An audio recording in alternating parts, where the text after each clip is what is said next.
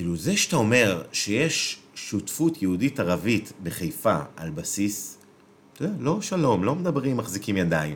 על בסיס כאילו כמו, אני לא יודע, אורבני, כלכלי, לא יודע איך, איך, תקרא, איך תקרא לבסיס הזה, עומר. בסיס, לא יודע מה, זה פשוט... זה כמו חברתי, אבל זה יותר מחברתי, כאילו, האנשים האלה, החיבור ביניכם הביא ערך לעיר, אוקיי?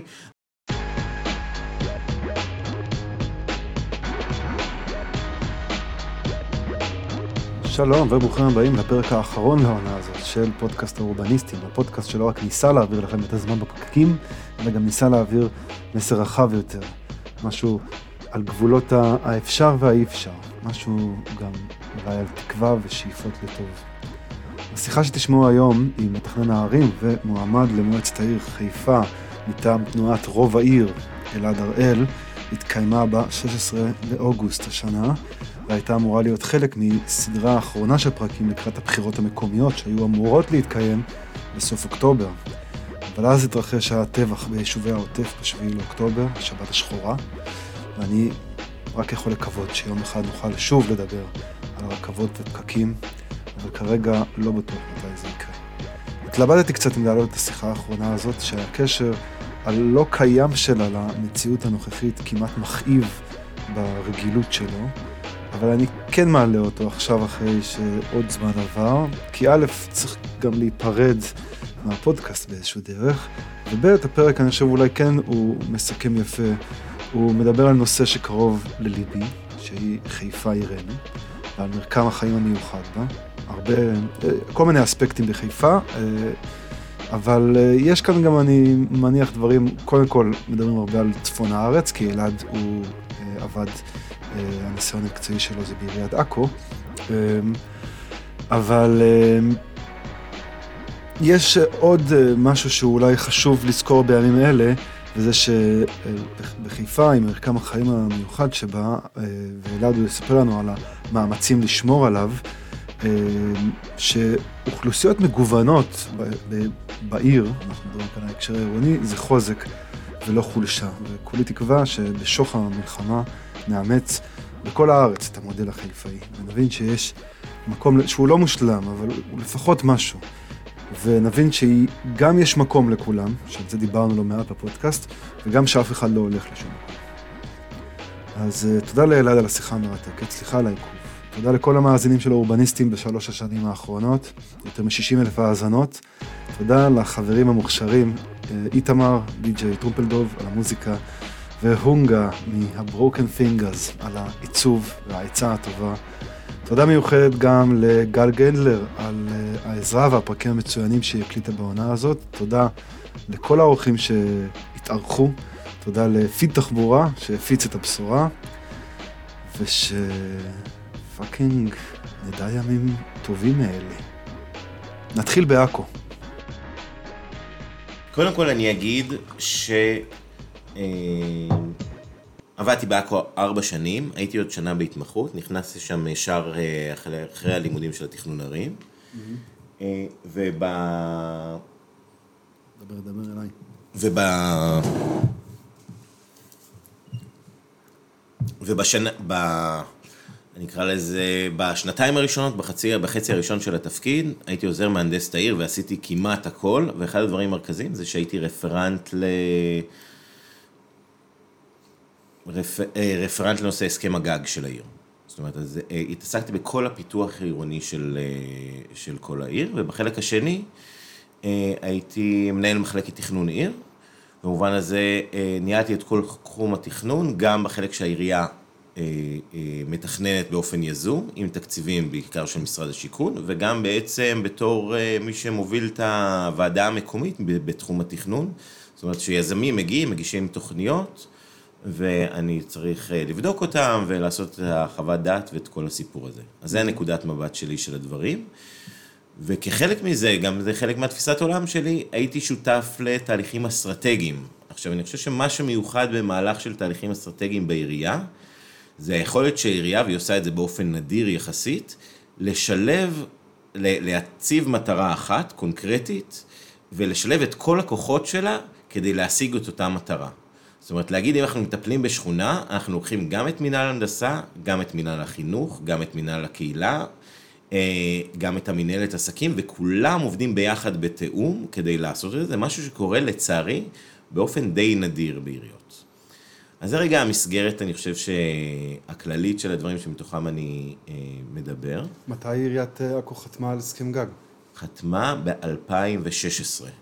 כן. שמכיל 18, אולי אפילו 21, סדר גודל, 21 אלף של יחידות דיור חדשות, שבפועל, אם אתה מכפיל את זה בשלוש וחצי, זה בערך, זה כמעט מכפיל את העיר. זאת אומרת, ואחד החלק המשמעותי זה תוכנית ותמ"לית מזרחית לכביש 4, שמכילה 8,000 יחידות דיור ו-500 דונם ברוטו של uh, תעסוקה uh, ותעשייה, משהו יחסית כאילו, זה די פתוח שם, יש כתם סגול, אפשר לעשות שם כמעט הכל. Uh, זה הלב של הדברים, ובמובן הזה איזושהי התפתחות uh, חריגה של העיר, מזה, כאילו מעבר לכביש 4, ושאלה איך היא תתגבר על זה ולא תהיה עיר חדשה. אבל זה איזו סוגיה כזאת. כן. עכשיו, אני חושב שמה שמעניין לדבר על אה, עכו, שנראה לי ככה איזושהי תובנה חדשה שאני יכול, או לא חדשה, או מעניינת שאני יכול להגיד על העיר. אחד, זה על סוגיה של, אה, אה, של עיר מעורבת, יהודים ערבים, ושגשוג עירוני, וכאילו היכולת של עכו להתפתח בתור עיר מצליחה. עכשיו, עכו היום היא עיר של נגיד 55 אלף תושבים, פחות או יותר, 30 אחוז אה, ערבים.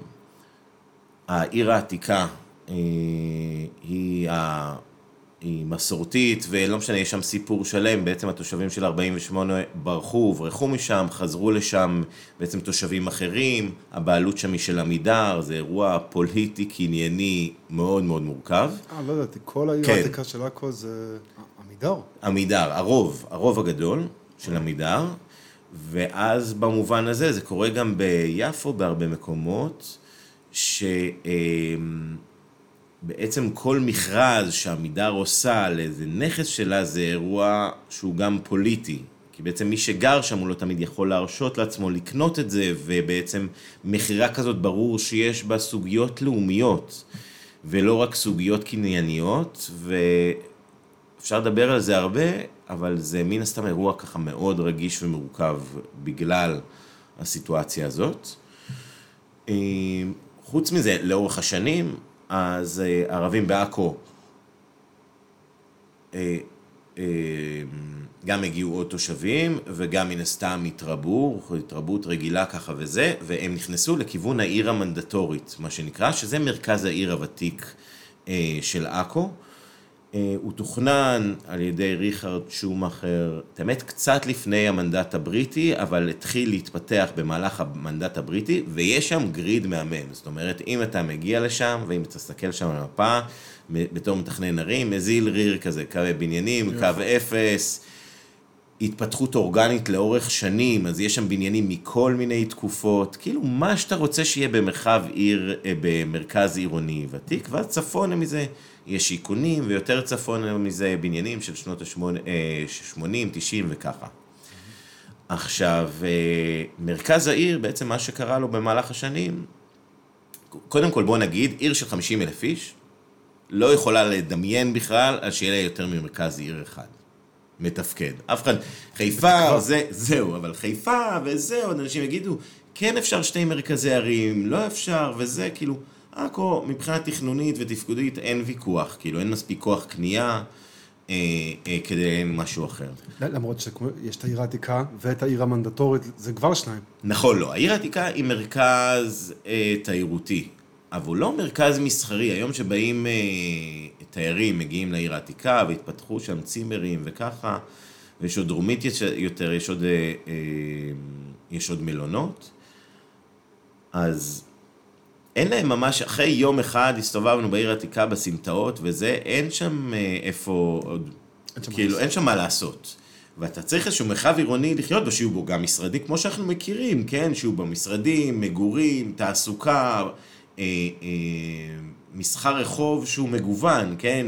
אטליז, בית קפה, מסעדות, משהו, יש שם את זה, כאילו, ויש שם פוטנציאל לזה. היום זה בצניחה, עכשיו שנים מדברים על זה, זה משהו שבעירייה, אני עבדתי שם אה, אה, חמש שנים, זה היה גם חמש שנים לפניי, ועד היום זה האירוע.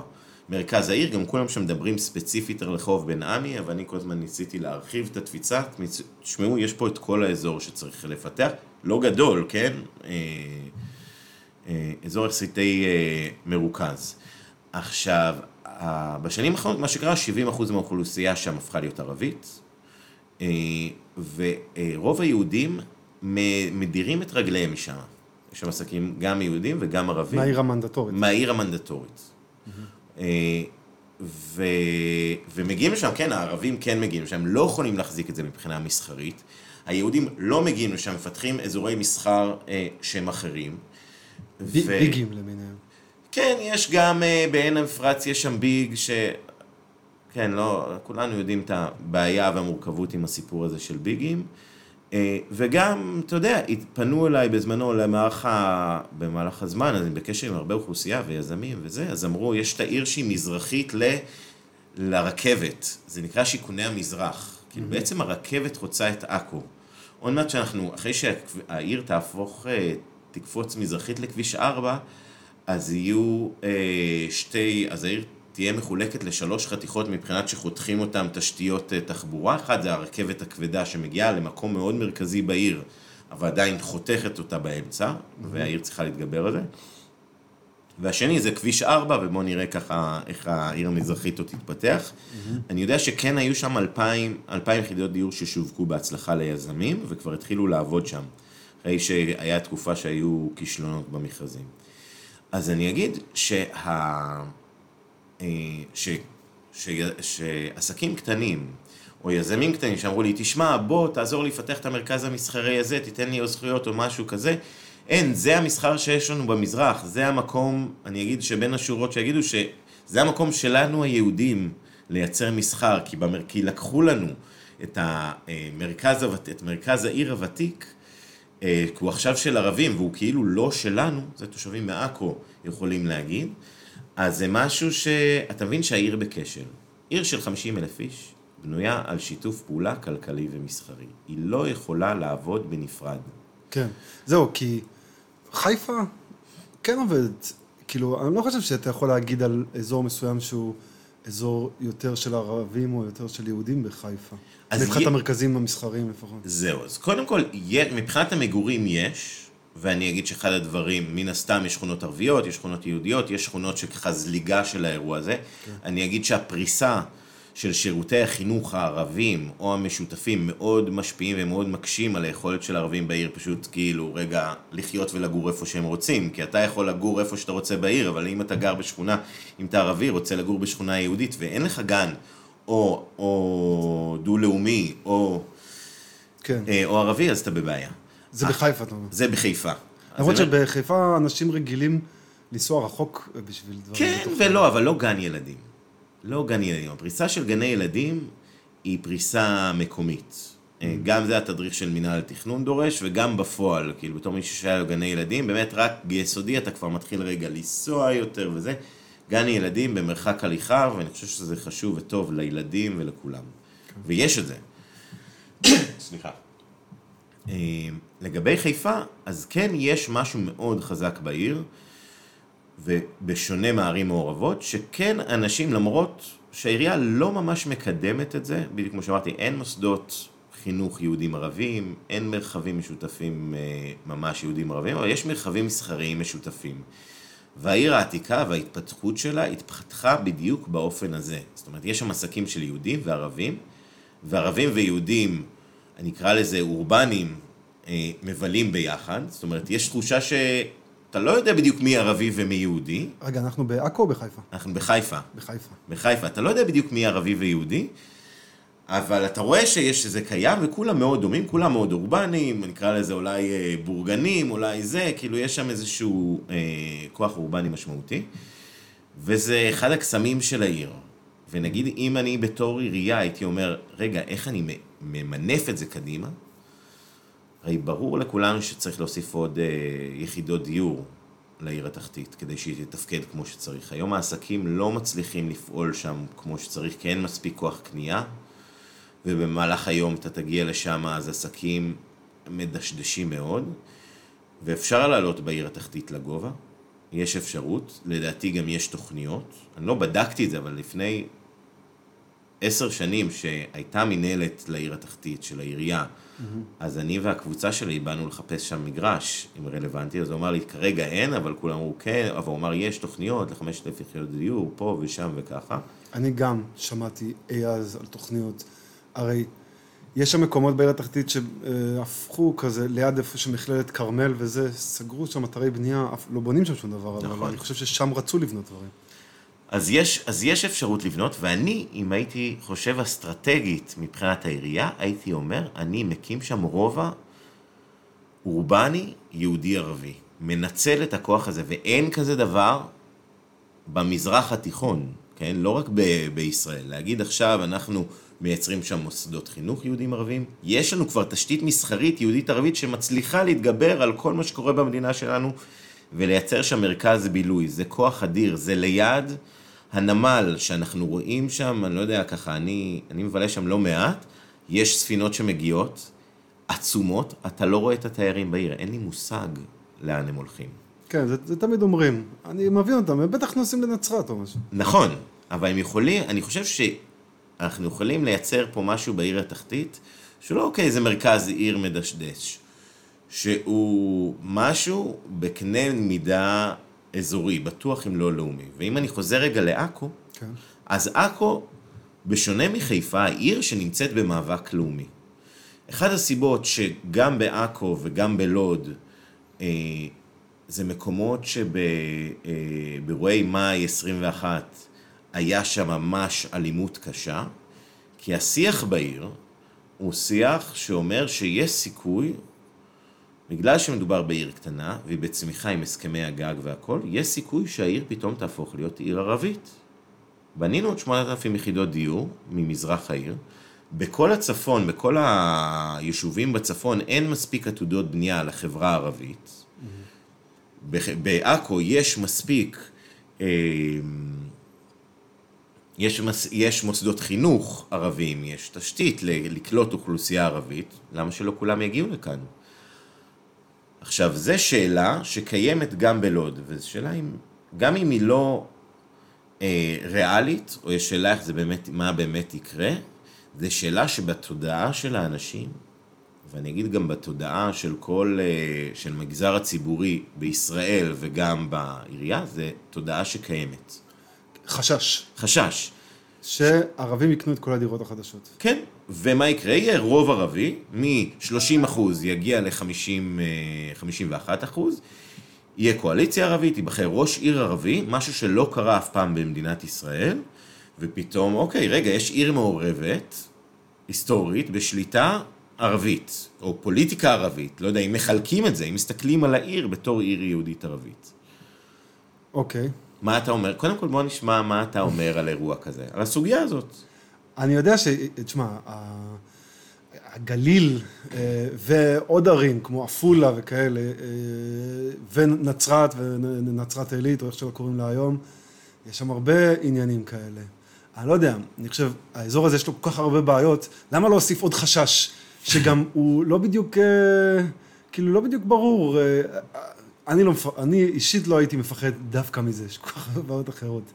אבל אני מבין למה אנשים מתעסקים בזה. אז, אז באמת התחושה שלי מאוד דומה, ואני חושב שזה משהו, ואני לא ישבתי עם עצמי, ואמרתי, אוקיי, איך מנהלים את האירוע הזה ואת החשש, אם אני מסתכל על החשש הזה באופן אמיתי, לבדוק אותו, לבדוק אותו ברמת האקסל, לעשות ניתוח אמיתי אם זה יכול לקרות, וזה צריך להיות ניתוח אזורי, לאן מגיעים אנשים, לאן לא מגיעים אנשים וזה, ובאמת לבדוק אם יש פה איזשהו אירוע שצריך לנהל אותו. ואני רגע שם את העמדה הפוליטית שלי בצד, לגבי מה יכול לקרות או מה לא יכול לקרות. Mm-hmm. אבל אני חושב שמה שהחשש הזה עושה, שסוג האוכלוסייה שמגיעה לעכו, זה אוכלוסייה שנכנסת לתוך מרחב של מאבק לאומי. מגיעים לשם אנשים אה, אה, שבתודעה שלהם הם מתיישבים יהודים שבאו להילחם על היהדות של עכו, מגיעים לשם ערבים, לדעתי אין הרבה ערבים שבאו בתודעה כזאת, יש שם פשוט ערבים שמגיעים מהאזור, כי המשפחה שלהם שם, כי יש שם איכות מגורים יחסית, יחסית טובה, אבל התודעה הזאת שוברת את העיר.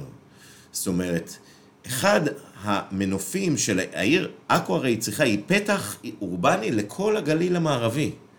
זאת אומרת, היא יכולה להיות מרכז בילוי לכל, אה, ממש, ממש לכל האזור, ותדמיין רגע את מרכז העיר של עכו, קרוב לעיר העתיקה, בתור מרחב עיר משגשג, שבאופי שלו, במהות שלו, הוא, הוא יהודי-ערבי, שפותחים שם אה, אה, מוסדות ציבור מעורבים, מושכים גם, אני חושב שיש קהל ויש שוק לדבר הזה, מושכים שם אה, אוכלוסייה שאומרת, כן, זה מה שאני רוצה. אני רוצה לחיות במרחב שגם פתוח בשבת, שערבים, שאני ארגיש כמו ברלין, שיש שם גם ערבים וגם יהודים, וליד העיר העתיקה, ויש שם כוח, יש שם כוח משיכה. היום אין את הכוח המשיכה הזאת לעיר. ואני אגיד מעבר לזה, ופה אני כל הזמן רוקד בין חיפה, אה, בין חיפה לעכו, שזאת ה... הרבה פעמים הסיפור היהודי-ערבי הוא, הוא סוגיה, שגם זה כוח באופי העירוני. היום הערים שאנחנו בונים, אין להם ממש אופי. זאת אומרת, איפה, מה זה... מה זה חיפה? מה זה עכו? זאת אומרת, אתה קשה לדמיין כאילו, על עכו הרי. נגיד נאות פרס, מה זה? זה לא בדיוק מקום. זה ש... כן, נאות פרס זה... כן, זה, זה, זה יכל להיות ב, בכל מקום, זה על הירח פחות או יותר. כן, זה יכול להיות ב... ב... השכונה החדשה של חיפה. כן, השכונה הדרומית החדשה לחיפה, אה, סמוך לאצטדיון, והיא באמת מתרחבת. אין לה שום, אין לה אופי. אופי, ו, ואופי זה משהו מאוד מאוד חמקמק, ועיר אם יש לה את זה, היא חייבת לתפוס את זה ולמנף את זה, ולעכו, תחשוב על עכו, רגע, אני קופץ עוד פעם חזרה לעכו, אפשר לדמיין עכו בלי ערבים? כאילו, מה, מה נשאר שם, כן? וגם חיפה. זאת אומרת, צריך להגיד, הסיפור היהודי-ערבי הוא לא משהו רק של, אה, אוקיי, שלום, צדק חברתי, שוויון, הוא כוח, ואנחנו צריכים לאחוז אותו. לדוגמה, אני חושב שהיום הרבה אנשים אוהבים לדבר על טבריה, עיר בגליל, ועל איזה כישלון היא. כן. אה, למרות, אני די אוהב את העיר הזאת, אבל זה שהעיפו משם, או לא משנה את הסיפור תספר, אפס ערבים כיום יש שם, ובצפת, שתי ערים כושלות. וזה חלק מזה, כאילו, הם ב-48 איבדו את, כאילו, את ה... זה לא רק אופי, הם איבדו את מה שהם, הם, הם לא עיר. כן. כן, יש... אני חושב שזה משהו שבאמת אני כל הזמן בתהליכי תכנון שהייתי שותף להם, שאלות, בוא, לצערי, כן, ואני אגיד לך שלא שואלים אותם בשולחנות התכנון, מה ה essence של המקום הזה, מה הריח שלו, מה התחושה שאתה מקבל שם בזה, אני אגיד שזה שאלות קשות, כן? placemaking. אה, זה כאילו, פלי, נכון, אבל זה כאילו, נכון. בתהליכים תכנון באנגליה, יש מישהו, בדרך כלל יקראו לו יועץ social value, ויש מדהים. דברים כאלה, כן, זה נכון. אז יש לנו יועצים, יש יועצים חברתיים, הם מתעסקים בעיקר בסוגיות חברתיות, שזה גם משהו מנוכח, אבל זה לא יושב על הסיפור הזה של האופי. ונגיד שצפת וטבריה איבדו את זה, אני חושב שעכו וחיפה עוד יש להם הזדמנות לתפוס את הדבר הזה. כי כשהוא בורח לך, אתה כאילו, רגע, נשאר כזה, אוקיי, אז מה, מה קורה לי? וקשה לשחזר את זה. אמ, ואם אני חושב רגע על, על זה, גם בעכו וגם בחיפה, בתור מנוף כלכלי, תחשוב שזה גם מנוף, אה, אה, מנוף לפיתוח, אז תחשוב שזה גם מנוף כלכלי. במובן הזה שיש שוק ערבי, יש לנו פה הייטק, כן? הייטק... בחיפה. כל, בחיפה, כן, במתם, מנותק מהעיר, כן, גם אסון, לא משנה. נדבר על כל, כל הכניסה, בדיוק אה, כתבתי עכשיו פוסט על כל הכניסה, על הכשל של כל הכניסה הדרומית, הדרומית לעיר, שזה, יש שם כל כך הרבה משאבים וכל כך חוסר תפקוד, שזה באמת עצוב בתור חיפאי לראות, באמת עצוב.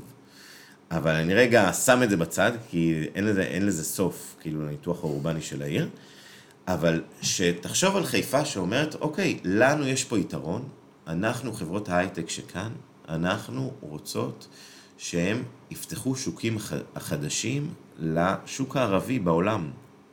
עשינו את הסכמי אברהם, יש שם המון כסף, יש שם תיירות, ובכלל, כל המרחב הערבי בעולם, להגיד, יש לנו פה את הטכניון, יש סטודנטים ערבים לטכנולוגיה, יש סטודנטים ערבים לשיווק, יש כוח וכסף יהודי במדינת ישראל, בואו נעשה את החיבור הזה, בואו נייצר האב אה, לחדשנות יהודית-ערבית, שזה יהיה המת... המטרה שלו. בואו נחזיק את הדבר הזה, נהפוך אותו לכוח. Mm-hmm. אז זה בין עכו לחיפה, והסיפור היהודי-ערבי, ואני אגיד שזה משהו שהוא... שהיום הוא לא קיים. בכל הערים הערביות, בכלל בתודעה של ערים מעורבות במדינת ישראל, אין אסטרטגיית צמיחה שלוקחת את הדבר הזה ואומרת, יש פה כוח כלכלי, חברתי, אורבני, שאני מעיפה אותו קדימה. טוב, אם אתה מסתכל על המצב הפוליטי בישראל כיום, אז uh, קשה לדמיין אה, שמישהו כן. יחשוב שדבר כזה הוא כוח. כן, אני מסכים. אז עוד כמה חוויות מעכו, שאני חושב שזו תרומה ייחודית, ל, אני חושב, לשיח אה, שלי, שיכול להיות לשיח הציבורי. אוקיי. Okay. זה החשיבות, זה קצת להיכנס לעומק, בואי נגיד פה זה לפריקים, לפריקים של התכנון שמאזינים ל... פודקאסט די נישתי. כן, אוקיי, שמאזינים לפודקאסט, שמה קורה לתוכניות שלנו בדרך. אז אני אגיד שמי שטאבה, תוכנית בניין עיר, שעוברת תהליך ארוך של אישורים ובדיקות וזה, ותהליך ארוך של שנים, שעובר בהמלצה בוועדה המקומית בדרך כלל, ואם זה תוכנית משמעותית, ובעצם החלטה בוועדה המחוזית. זה התהליך. גם יש ועדה מקומית עצמאית, אז היא יותר מאשרת יותר תוכניות אצלה, אבל עכו למשל זו הייתה ועדה מקומית אה, לא עצמאית, אז כל התוכניות, רוב התוכניות אושרו בוועדה המחוזית, וגם חיפה, הרבה מהתוכניות שלה המשמעותיות, היא גם צריכה את הוועדה המחוזית כדי לאשר אותה, כי לא בהכרח הן נכנסות בתוך המסגרת של התוכנית, אה, תוכנית מתאר הכוללנית. עכשיו, כשאתה עובד בעירייה, במינהל הנדסה, אתה מקבל תוכנית עכשיו, אחרי שעברה את כל התהליך האישורי, ואתה יוצא לביצוע. אתה פתאום נתקל בכשלים ובעיות, שרק אם אתה, הבן אדם שהולך לממש את הטאבה הזאת, בודק אותה באופן כזה, אתה היחיד שיכול, שהולך לעלות עליהם.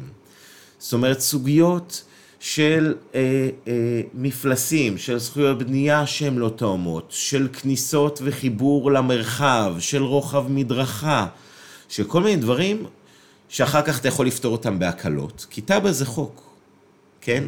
ואיפה שהיא לא נתנה לך גמישות, אז אתה תקוע. אז חלק בהקלות, ואתה יכול לפתור את זה אחר כך, שזה עוד פעם דיון בוועדה המקומית, ופרסום, והקלות, אבל זה כן אצלנו בוועדה המקומית. ואחר כך, אה, אה, ואם לא, אתה צריך לעשות תב"ע חדשה. עכשיו, האירוע הזה של לבדוק תוכנית בעומק שלה, איך היא משתלבת במרחב, עד רמת הרזולוציה הזאת, זה משהו שלא עושים אותו בוועדה המחוזית. רפרנט בוועדה המחוזית, אני יודע שבתור, אני אגיד אחזור, אני מנהל מחלקת תכנון עיר, כשאני החזקתי, כשאני ידעתי שיוצא תוכנית מהידיים שלי והיא אחר כך תחזור והיא תיתקע ולא יכולים, לא יוכלו לממש אותה בגלל בעיות של בעלות, בגלל בעיות של, של, אה, של תחבורה, בגלל שבסוף כשאתה נכנס לברזלים של האירוע הכל צריך לזרום, אז, אה, אז אני יודע שאני מקבל על הראש. שזה אחר כך אני יושב שם ומנסה לפתור את זה. בוועדה המחוזית הם מדברים על גבהים, על נפחים, על כל, איזה משהו כזה שהוא כזה מאוד, כאילו מאוד אסטרטגי, mm-hmm. והתוכנית ממשיכה. אמ, עכשיו, היחסי כוחות בין הוועדה המקומית לוועדה המחוזית, דינמיקה שהיא דינמיקה שמבוססת על מערך לא פורמלי של יחסים. Mm-hmm. כי זה דיברתי פה על הדברים הקטנים, אבל גם אני יודע שבתור מנהל מחלקת תכנון העיר בעכו, אני החזקתי את האסטרטגיה של כל, ואת החזון לכל מרחב ומרחב. ואף רפרנט בוועדה המחוזית לא מחזיק את זה, הוא לא שותף שלי למחשבות האלה, הוא לא שותף למהלך האסטרטגי שדיברנו עליו קודם, של בין החינוך לתכנון, לקהילה וזה, הם לא, הם לא שמה. ויש לי חזון לכל מרחב, לכל תא שטח. הם לא שותפים לחלק הזה. עכשיו, אני ידעתי שאני הייתי צריך, ואני התפלאתי, כן? מה, הם, הם מדברים עוד יותר ברמה גבוהה? כן. על... אה, תחשוב, בסופו של דבר זה הכל אנשים, יש, רפ... גם שם, גם אצלנו יש מחסור בכוח אדם, ובגלל זה תוכניות נתקעות, לא בגלל הבירוקרטיה, גם אצלהם יש מחסור בכוח אדם. אה, ולא בגלל שהם אה, לא עובדים יעיל, אלא כי האירוע הזה הוא אירוע מורכב שלהשקיע בו, כדי שיעבוד טוב צריך להשקיע בו הרבה תשומות וצריך פשוט הרבה אנשים. זה עוד עיר שמכפילה את עצמה. כן, בעכו למשל, ויש אינפילים, תשמע, על כל אינפיל בעכו. אינפיל ש... בנייה על אה, מה, על שטח מפעל ישן או... או מפעל ישן או שטחים, יש, תראה, בכל, בכל עכו יש שטחים, שיווקת שטח, שיווקו שטח לפני 30 שנה, מגרש אחד נשאר ריק. קורה. אף אחד מרמי, אף אחד מזה לא אומר, רגע, רגע, אנחנו משווקים את כל האזר הזה, נשאר שם ריק. זה קורה בהרבה מקומות. או עכו זה עיר, אה, גם בעיר המנדטורית של עכו, אז יש שם שטחים פרטיים, עוד לא מימשו את זה, למה? כי יורשים, כי כל אחד והסוגיות שלו. סתם מגרשים. כן, סתם מגרשים, ריקים, או שבאמת יש שם אה, מוסך, קומה אחת, וואלה, אפשר להקים שם עכשיו בניין מגורים. אה, והדברים האלה עולים לוועדה המחוזית. בוועדה המחוזית יש שם רפרנט, יש שם אה, רפרנט ספציפי, יש שם מנהלת אזור שהיא אחראית על כמה ערים, ויש שם את מתכנן המחוז. עכו זה עיר רגישה, הרבה מהדברים שלה, מהדיונים שעשינו, היו, אה, מתכנן המחוז היה שותף וגם סגן מתכנן המחוז. הם באמת יודעים את האסטרטגיה לכל מרחב כמו שאני, כמו שאני החזקתי. עכשיו צריך להבין, מגרש בפיתוח בעכו זה אירוע. זה לא עיר ענקית, כל מגרש, העיר הזאת בנויה, מ, ורחובות בנויים מעוד מגרש ומגרש, זה, זה, זה העניין שלנו. ואני התפלאתי בתור מישהו שעכשיו נכנס למערכת, כן מבין ויודע תכנון ערים, ויודע את האסטרטגיה, ועכשיו כאילו מחזיק את התכנון ביד, של, תכנון של העיר ביד, שאני יודע שהמערך הזה, וסתם אני גם מגלה פה פה למדינת ישראל, זה לא מערך בירוקרטי, כן? זה כשאני ידעתי לדבר ולייצר את הקשרים עם סגן מתכנן המחוז, ועם הרפרנט, ועם הראש צוות, ועם זה להגיד לו, אחד, תראו, אני מקצועי ויודע, תסמכו עליי. אה, שתיים, תיזהרו ממני, כי גם אני חזק, כן? כי אחר כך אני אתקע פיתוח בעיר, ואתם גם צריכים אותי כדי, כי אנחנו צריכים אחד את השני כדי לשתף פעולה. והדבר השלישי שרציתי, כאילו, אני חושב שמעניין להעיר כאן, זה את הפער הזה. זאת אומרת, שחיזוק הרשויות המקומיות, שהוועדה המחוזית לא יכולה להחזיק את הדבר הזה. אין לה את היכולת, את הרזולוציה. וזה משהו שצריך להגיע לרשויות המקומיות. ואם אני קופץ עוד שלב, בלחשוף רגע את הדברים, uh-huh. שכשאני הגשתי תוכניות בוועדה המקומית, וזה אני עוד דקה גם אגע פה, ב... יקפוץ גם לחיפה בחזרה, mm-hmm. היכולת של חברי ועדת המשנה לתת את דעתם על הנושא הזה היא קטנה מאוד. הם, אנחנו מאוד עוזרים להם להבין את הדברים, אבל כדי שהם יהיו באמת אה, שחקנים, הם צריכים גם אה, שיהיה להם יכולת להתווכח למשל איתנו. כן. שיש לנו עמדה אחרת, הם כולם בהתנדבות. אני יודע כמה זמן אני משקיע בתוכניות, כדי, אה, בתכנון, כדי לבדוק, כדי להעמיק, כדי לתת את התשובות הנכונות ואת ה... שתיווצר תוכנית טובה. איזה יכולת באמת יש להם לעשות את הדבר הזה? וזה פער מערכתי, שזה אולי בהזדמנות נדבר עליו, לא עכשיו, על איך פותרים אותו. אבל אני רוצה לנצל פה רגע את ההזדמנות כדי רגע לשתף אותו. אני יכול להגיד שבתור, שזה עוד לא הגענו ככה זה, בתור חבר הנהגה בתנועת רוב העיר, תנועה מקומית אה, בחיפה. שהודיע השבוע על ריצה למועצת העיר. נכון, שהודיע השבוע על ריצה למועצת העיר. אחת התוכניות שלי, ושאנחנו עכשיו, יש לי, את האמת, אני היום בערב נפגש עם זוג מתכננים מאוד מרשימים פה בעיר, ואנחנו הולכים לבנות את זה ביחד. לא אגיד את שמם, כי אני, הם יזדהו פוליטית כשהם ירצו. אבל אה, זה לפחות בזמן שאנחנו מקליטים, אולי כשזה שודר זה יהיה כבר אה, פומבי, שאני רוצה שיהיה צוות תכנון בעיר, קבוצה של מתכננים בהתנדבות, של עשרה מתכננים, סדר גודל כזה, שיהיה להם תפיסה אסטרטגית של העיר, והם יוכלו לעזור לחברי מועצת העיר של רוב העיר, לתת התייחסויות רציניות אה, לתוכניות היום שקיימות. כי העיר היום מנוהלת, בוא נגיד, אני לא יודע מה האסטרטגיה העירונית של העיר. אם דיברנו על החזון שלה, ולאן היא הולכת, ומה היא מחזיקה, ומה האופי שהיא מנסה לקדם, אני לא חושב שמישהו יודע. אוקיי. במדינה. אז זה עכו, מה שלמדתי מעכו ואיך אני מביא לכאן. הבנתי. אולי רגע, לפני שנעזוב את אוקיי. עכו, כי אני מתעניין בעכו, מה, מה הדינמיקה עם הוותמ"ל וההסכמי גג? אני פשוט מכיר ביקורת, ואני לא מכיר את זה מבפנים, מכיר ביקורת שכאילו הסכמי גג אה, הם, הם, הם קשים לעיריות, הם מביאים אותם לפשיטת רגל וכולי. אה, חד משמעית, אני אגיד שקודם כל, מה שקורה, כל העיריות חתמו על הסכמי גג, כל העיריות סביבנו. באיזשהו שלב אתה נמצא בתור רשות עיר, בראש, זה נחתם לפני, ההסכם גג של עכו נחתם לפני שאני הגעתי. אבל הוא נחתם ממש, אני הגעתי ממש מיד אחרי זה. ובשיחות שלי, בשיחות פומביות, כן, אני לא מספר משהו מחדרי חדרים, גם המנכ"ל וגם ראש העיר אמרו, תשמעו, אני לא בטוח שהייתי הולך למהלך הזה, וכולם סביבי חתמו, הייתי חייב לחתום. אוקיי. עכשיו, כל עיר חכמה נלחמת על זה שעל כל שטח תעסוקה, אה, על כל, שט, על כל יחידת מגורים שהיא מקדמת, כל שכונת מגורים שהיא מקדמת, יהיה לה מספיק אה, שטחי תעסוקה שהיא תוכל אה, לבנות במקביל כדי, כדי לממן את זה. אני חושב שמתישהו בטוח זה עלה פה בפודקאסט, ואני מקווה שהצופים שלנו יודעים, שתקציב עירוני מבוסס על ארנונה אה, מסחרית. כן. מתעשייה, תעסוקה, תושבים, הארנונה שהם משלמים הם תמיד גירעונית, הם לא מספיקה. היה פעם שיחה עם אסף אה, זנזורי, אתה מכיר אותו. כן, כן. זה כבר היה די מזמן, אבל דיברנו הרבה על דברים. אז זה אירוע אסטרטגי שהעיר צריכה להתמודד איתה בתור יחידה כלכלית עצמאית עם תמיכות במדינה וככה. אז כל עיר טובה עשתה את המשא ומתן הזה במהלך החתימה על ההסכם הגג. אוקיי, בואו, אני, אתם נותנים לי 8,000 יחידות דיור, אבל אני רוצה עוד איקס אה, שטחי מסחר וככה, ותעסוקה. מסחר זה יחסית בקטנה, תעסוקה זה הנפחים הגדולים. משרדים, תעשייה, דברים כאלה. כי זה עובדים בדונמים, זה, זה הסיפור של ארנונה.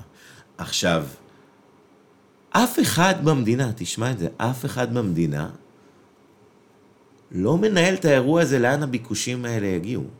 זאת אומרת, אנחנו יכולים להגיד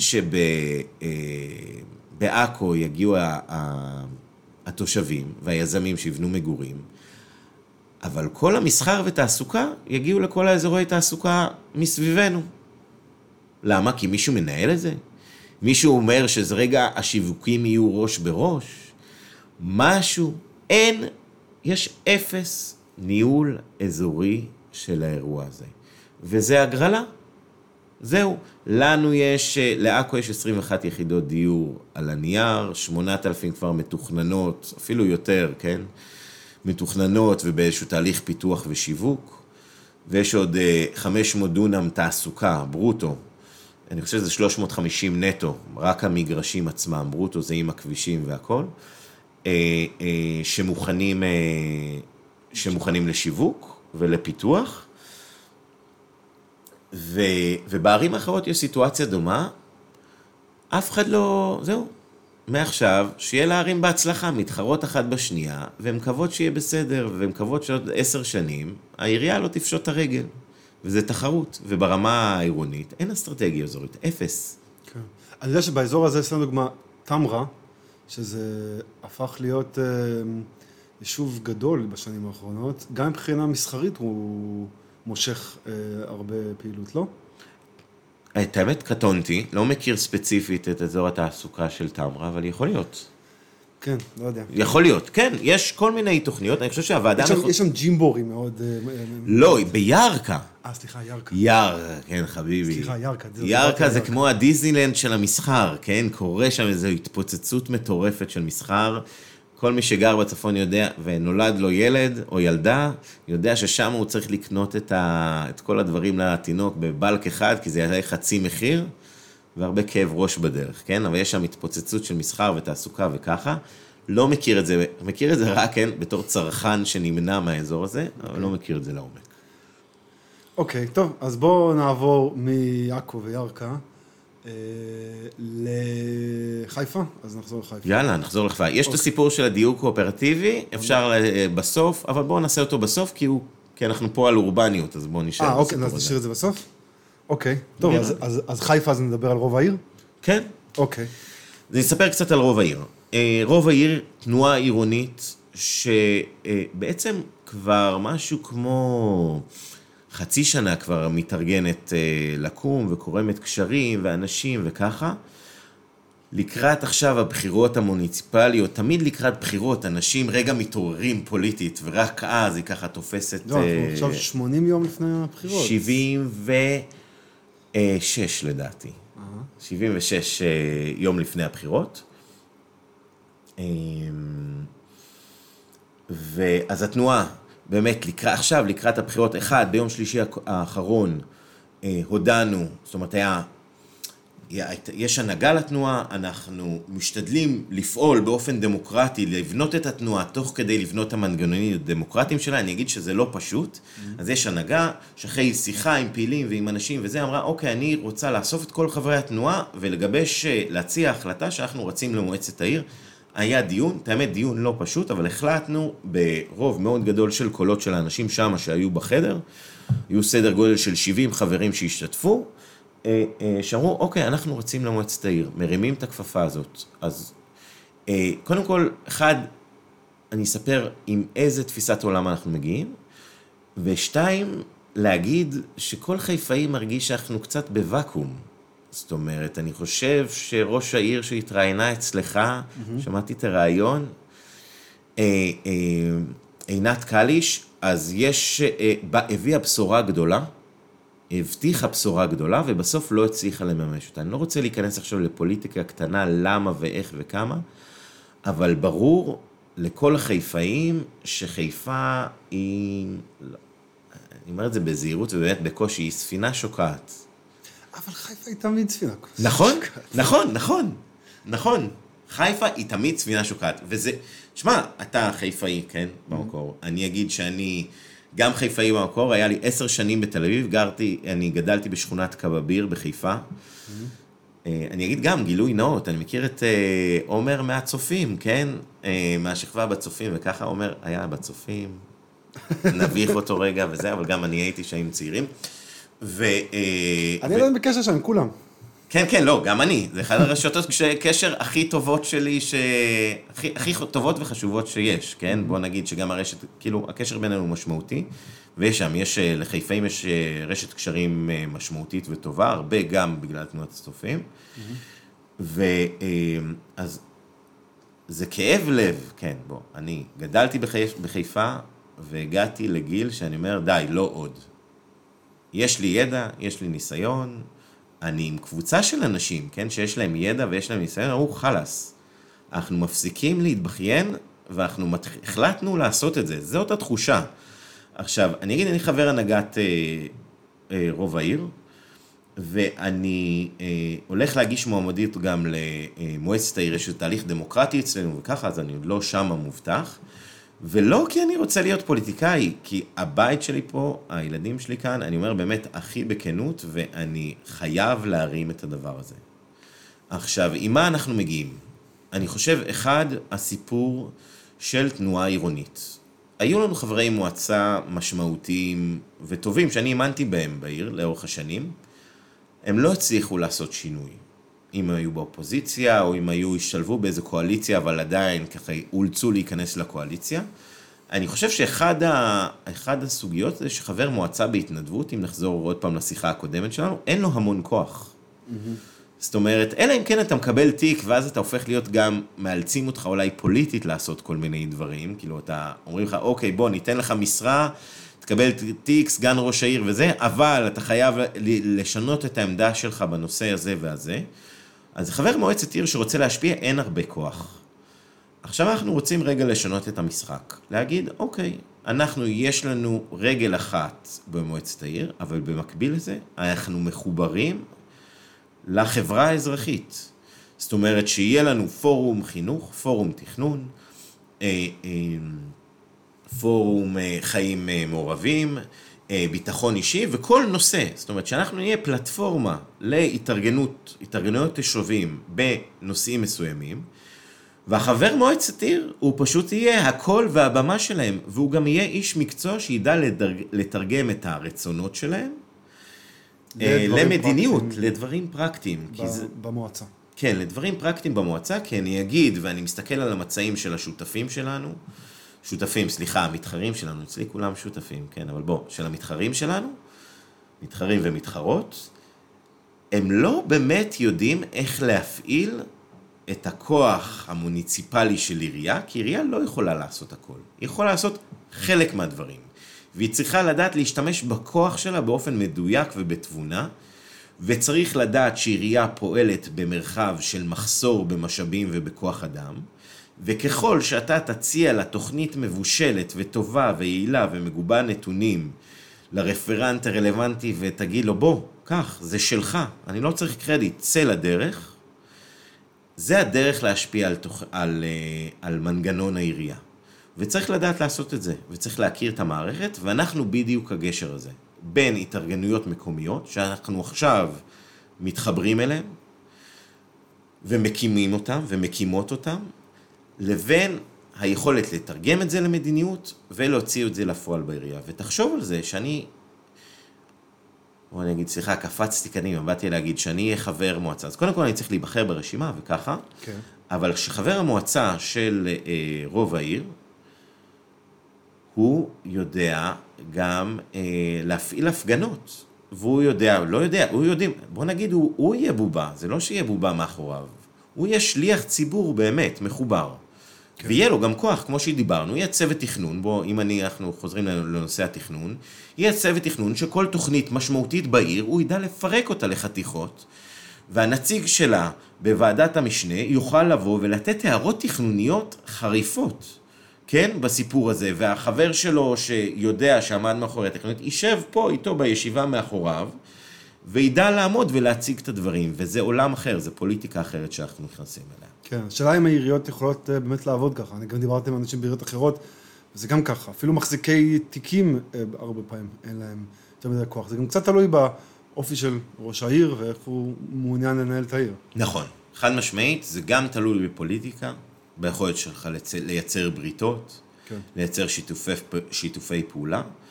אני פשוט אוהב להגיע לזירה הפוליטית אה, כשיש לי כוח, ואנחנו אוהבים להגיד שיש לנו כוח. והתארגנות אזרחית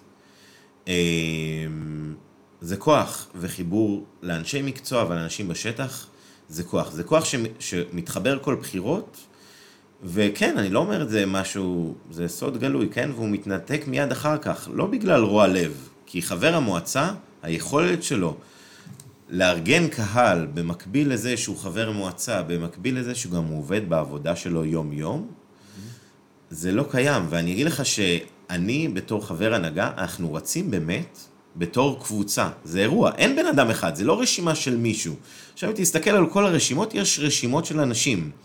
בדרך כלל אנשים שכבר רצים 30 שנה באותו רשימה. כן. כן. ו, ואנחנו באמת קבוצה, היכולת שלי בתור חבר הנהגה לקבל החלטות, זה מצד אחד אה, קושי, כי אולי אני צריך, אה, יש לנו אה, גם אנחנו וגם גם חברי הנהגה, ואחר כך המבנה הדמוקרטי של התנועה וכל זה, מצד אחד. מצד שני, אנחנו מחלקים בינינו עבודה, וזה גם הכוח בינינו בקמפיין. יש צוות שטח, יש צוות פוליטי, יש צוות, יש צוות רעיוני, יש צוות שמתארגן בחוגי בית והכול. Mm-hmm. ואנחנו סומכים אחד על השני, יש לנו תפיסת עולם משותפת ויכולים לרוץ במקביל, ואני סומך עליהם, כן? וזה פוליטיקה אחרת. תגיד, אפשר uh, עכשיו לדבר על חיפה? אתה רוצה לדבר כמה כן, מילים? כאילו, אחרי הקמפיין, יופי. לא, כן. מה, הייתם עושים? מה היינו עושים? מה, כן. כי אני הייתי גם עכשיו בחוג בית, אה, שאתה לא היית, של רוב העיר. כן. אה, ושמעתי מה אנשים מדברים, וחלק מהבעיות הן בעיות קשות. נכון.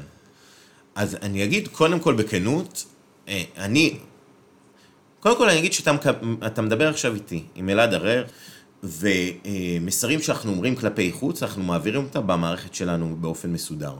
אני כן יכול להגיד את רוח התנועה, אבל ההמשך והעמקה של הדברים, זה משהו שאני מביא איתי. ואני אגיד שהחלטות משמעותיות, כמו שאמרתי קודם, שיגיעו למועצת העיר, אנחנו נעלה אותן גם לדיונים וגם להצבעות, זה חלק מהאירוע. אז אני גם מסייג את עצמי קצת, של להגיד, אוקיי, זה מצד אחד רוב העיר, מצד שני זה גם אלעד הראל. עכשיו, אמ, אז נתחיל מההתחלה, תשאל את השאלה שלך שוב. כן, אז מה, שנדבר על חיפה? כן, יאללה, בוא נדבר על חיפה. או, לא, אז אני לא יודע, סתם לדוגמה, אני יודע ש... אה, טוב, יש באמת המון uh, עניינים. דה, uh, מה שאני שמעתי בכרמל, מדברים על, uh, על תמות, על זה ש... יש תמות אה, של אה, להוסיף כמה קומות ולהוסיף כמה דירות, יש תמות של פינוי-בינוי, כבר נעשו כאלה בחיפה, כמו למשל בנווה שאנן, חביבה רייך, דברים די אגרסיביים. כן. אה, כש, כשלא ברור מה התשתיות שתומכות בזה, אנשים מתלוננים, הם לא רוצים, אני מניח שהם לא רוצים גם לא לגור ליד אתר בנייה במשך כמה שנים, וגם לא אה, להיות עם חוסר, אני חושב שאחד החוסרים הכי גדולים שהם מתלוננים עליו זה חנייה, כמו בכל מקום, כן. ומה? מה התשובות שלנו? אה, לפי דעתי, ראשת העיר הנוכחית, היא קצת ניסתה לשחק עם הדברים, כי היא אומרת שהיא עוצרת דברים כדי להגיד לתושבים, מצד שני אני חושב שגם היא, יש, כאילו יש כאן פוליטיקה, היא גם צריכה לאשר את המעות בשביל שקבלנים יהיו מרוצים, וגם בשביל שבעלי דירות יהיו מרוצים. אני יודע שעכשיו לקראת הבחירות דווקא נראה לי מאושרים יחסית הרבה. אמ, יכול להיות, לא הרגשתי, לא הרגשתי איזו תנופה מיוחדת עכשיו בזמן האחרון. בוא אני אגיד שה... קודם כל צריך להגיד, בכנות, גם אנחנו, אני בתור מי שאני שותף בקבוצה, אולי נדבר על זה בהמשך, שבונה בניין פה בשכונת שפרינצק. אז אני גם יש לי ניסיון בתור יזם. כן. ונגיד שהעירייה...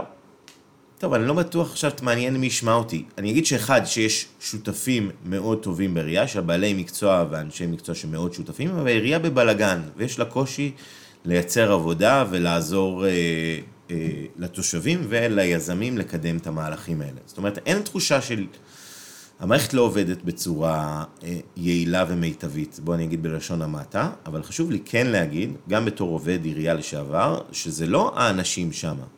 זאת אומרת, יש, המערכת, המערכת הזאת צריכה לתפקד טוב וצריך לנהל אותה, צריך עוד כוח אדם, ויש יש היום בלגן בעירייה, ואנחנו רואים את זה בבלגן הפוליטי שקורה בעיר. עכשיו, לפני שנכנס לסוגיות של הת... לסוגיה של התמות וזה, אז כל- וכל אזור והמורכבות שלו, אני אומר שיש שאלה בחיפה, מה אנחנו עושים כאן? אוקיי? כאילו, מה, מה, מה האירוע שאנחנו נמצאים כאן? לאן אנחנו הולכים? כאילו, איך זה, אוקיי, פיתוח, אחלה, יופי, בניינים חדשים זה נחמד, אבל מה אנחנו מנסים בעצם או להשיג? שאנחנו מנסים פשוט להשאיר את זה כל אותו דבר, למנוע איזושהי קטסטרופה שאולי תגיע. זה, תראה, זה תמיד, זה תמיד איזו תחושה שאוקיי, צריך למנוע קטסטרופות, אבל אני חושב שזה משהו שחסר לעיר. חסר לה חזון, כן? בוא, חסר לה אה, אה, משהו של להגיד מעבר לפיתוח, לעסקים וזה. עכשיו, אני חושב שחזון מתחיל מה... להבין מה החוזקות של העיר, מה האופי שלה, מה התמצית, מה הדבר הזה, שהוא מאוד מאוד חמקמק מצד אחד, מצד שני, החיפאים יודעים להרגיש אותו. יש הר- הרבה לוקל פטריוטיזם בקרב חיפה, והוא לא סתם. החיפאים יודעים, מכירים את הכוח הזה. עכשיו, אחד, דיברנו על זה קודם, השותפות היהודית-ערבית זה כוח בעיר, וחייבים למנף אותו. אנחנו יודעים שזה קיים באוניברסיטה, בטכניון, יש המון, אה, אה, אה, זאת אומרת, יש סטודנטים יהודים וערבים בעיר, יש שם, בעיקר בקונפליקטים פוליטיים, אבל כבר שם זה צריך, העירי, הא- האוניברסיטאות צריכות להבין שכבר שם הן צריכות לייצר מערכת שיתוף פעולה בין האוכלוסיות, האוכלוסיות האלה, בשביל אם לא מדינת ישראל, לפחות בשביל חיפה. הרשת, זה שאני ואתה מכירים, בוא אני אספר לך סיפור. אני ואתה מכירים, נגיד, איזה 20 שנה? לא נעים להגיד, כן? וכבר, ולא הכרנו כל כך צעירים. אני גדלתי בשכונת קבביר. אה, לפני שהיו סמארטפונים, כן? לפני שהיה אינטרנט, כל מיני דברים מוזרים כאלה. וגדלתי בשכונה, כן? הייתי בחוץ כל היום. גדלתי גם בבניין המדהים הזה, שהוא על הפארק השכונתי. יכלתי לראות מי בשכונה, אם שווה לי לרדת, שווה לי לא. אימא שלי הייתה מביכה אותי, קוראת לי מהחלון, אלעד, אלעד, כזה, בוא הביתה וככה. אז הייתי את כל האירוע הזה. היו שם ערבים ויהודים ביחד. היו לי חברים ערבים, היינו משחקים איתם, היינו פשוט ילדים בשכונה. התבגרנו, כיתה ד', ה', ו', הצופים מאוד חזקים בחיפה. זה המערך חברתי, אה, אני לא, לא אגיד כמעט טוב, גם, פוליטי. גם בתל אביב אני חושב. נכון. חיפה ותל אביב, צופים מאוד מאוד חזקים. זה מה שהילדים עושים, זה המרחב חיים שלהם. אחר הצהריים הפסקתי לאט לאט, ככל שאתה, גם הצופים שותים אותך לאט לאט יותר ויותר. בהתחלה אתה כזה, זה יומיים בשבוע, ולאט לאט כל השבוע אתה שם.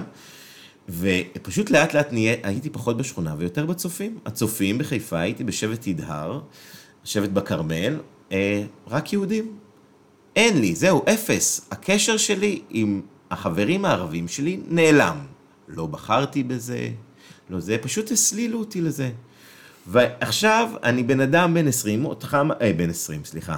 כבר 20 שנה אני מכיר אותך, אני כבר בן 39, ו, אה, ויש לי רשת קשרים מאוד ענפה בעיר של יהודים, אבל אין לי אפס רשת קשרים של ערבים. עכשיו, אני בתור מישהו שפעיל פוליטי וחברתי בעיר, אני מבוסס על הקשרים האלה ששנים צברתי פה. עכשיו, תחשוב על המשמעות של הדבר הזה. עכשיו, ואיפה העירייה משחקת תפקיד בסיפור הזה? איך זה נראה? מה העירייה יכולה לעשות כדי לשנות את המצב הזה? אני אחזור. אני חייב להגיד שאני, בגלל שגם גרתי פה בתור אה, סטודנט, אז uh, בתור סטודנט גם בטכניון וגם כשגרתי בהדר, uh, אז דו, דווקא, uh, כן, אתה צודק עם, עם הצופים בגיל העשרה, אבל אחר כך בגיל העשרים ומשהו דווקא כן הצלחתי uh, שיהיה לי רשת חברתית חיפאית יותר רחבה. איך זה קרה? בגלל שנגיד רחוב מסעדה זה רחוב שיש בו ערבים, בעיר התחתית יש ערבים, כאילו הם בעלי עסקים, הם, הם עושים סרטים, הם עושים מסיבות, כל הג'אזר קרו הם חבר'ה שעושים מסיבות, צריך לבוא למסיבות שלהם, רק למסיבות. זה היה, היה לי קטע בלונדון פעם, שבאו החבר'ה האלה, שג'אזר קרו זה חבר'ה שעשו מסיבות אה, ב... בחיפה, ואז אה, באתי למסיבה שלהם שהם עשו בלונדון, ואז מישהי שמעה אותי מדבר, מדבר עברית עם אחד מהם, ואז היא הייתה כנראה מאוד שמאלנית, ורצתה להבהיר לי שלא מדברים ערבית, וכאילו, והוא ערבי מחיפה, ואני כן. מכיר אותו והוא מדבר עברית. בסדר, אולי זה שאני לא יודע מספיק טוב ערבית, זה באמת, אה, זה אני יכול להבין אותה, אבל... אז קודם כל אני אגיד לך שהדבר הזה שאתה אומר עכשיו, הוא, הוא, הוא לא ידוע להרבה אנשים, והוא מטורף.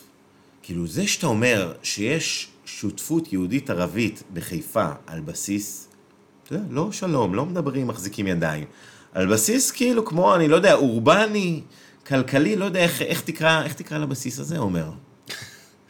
בסיס, לא יודע מה, זה פשוט... זה כמו חברתי, אבל זה יותר מחברתי, כאילו, האנשים האלה, החיבור ביניכם הביא ערך לעיר, אוקיי?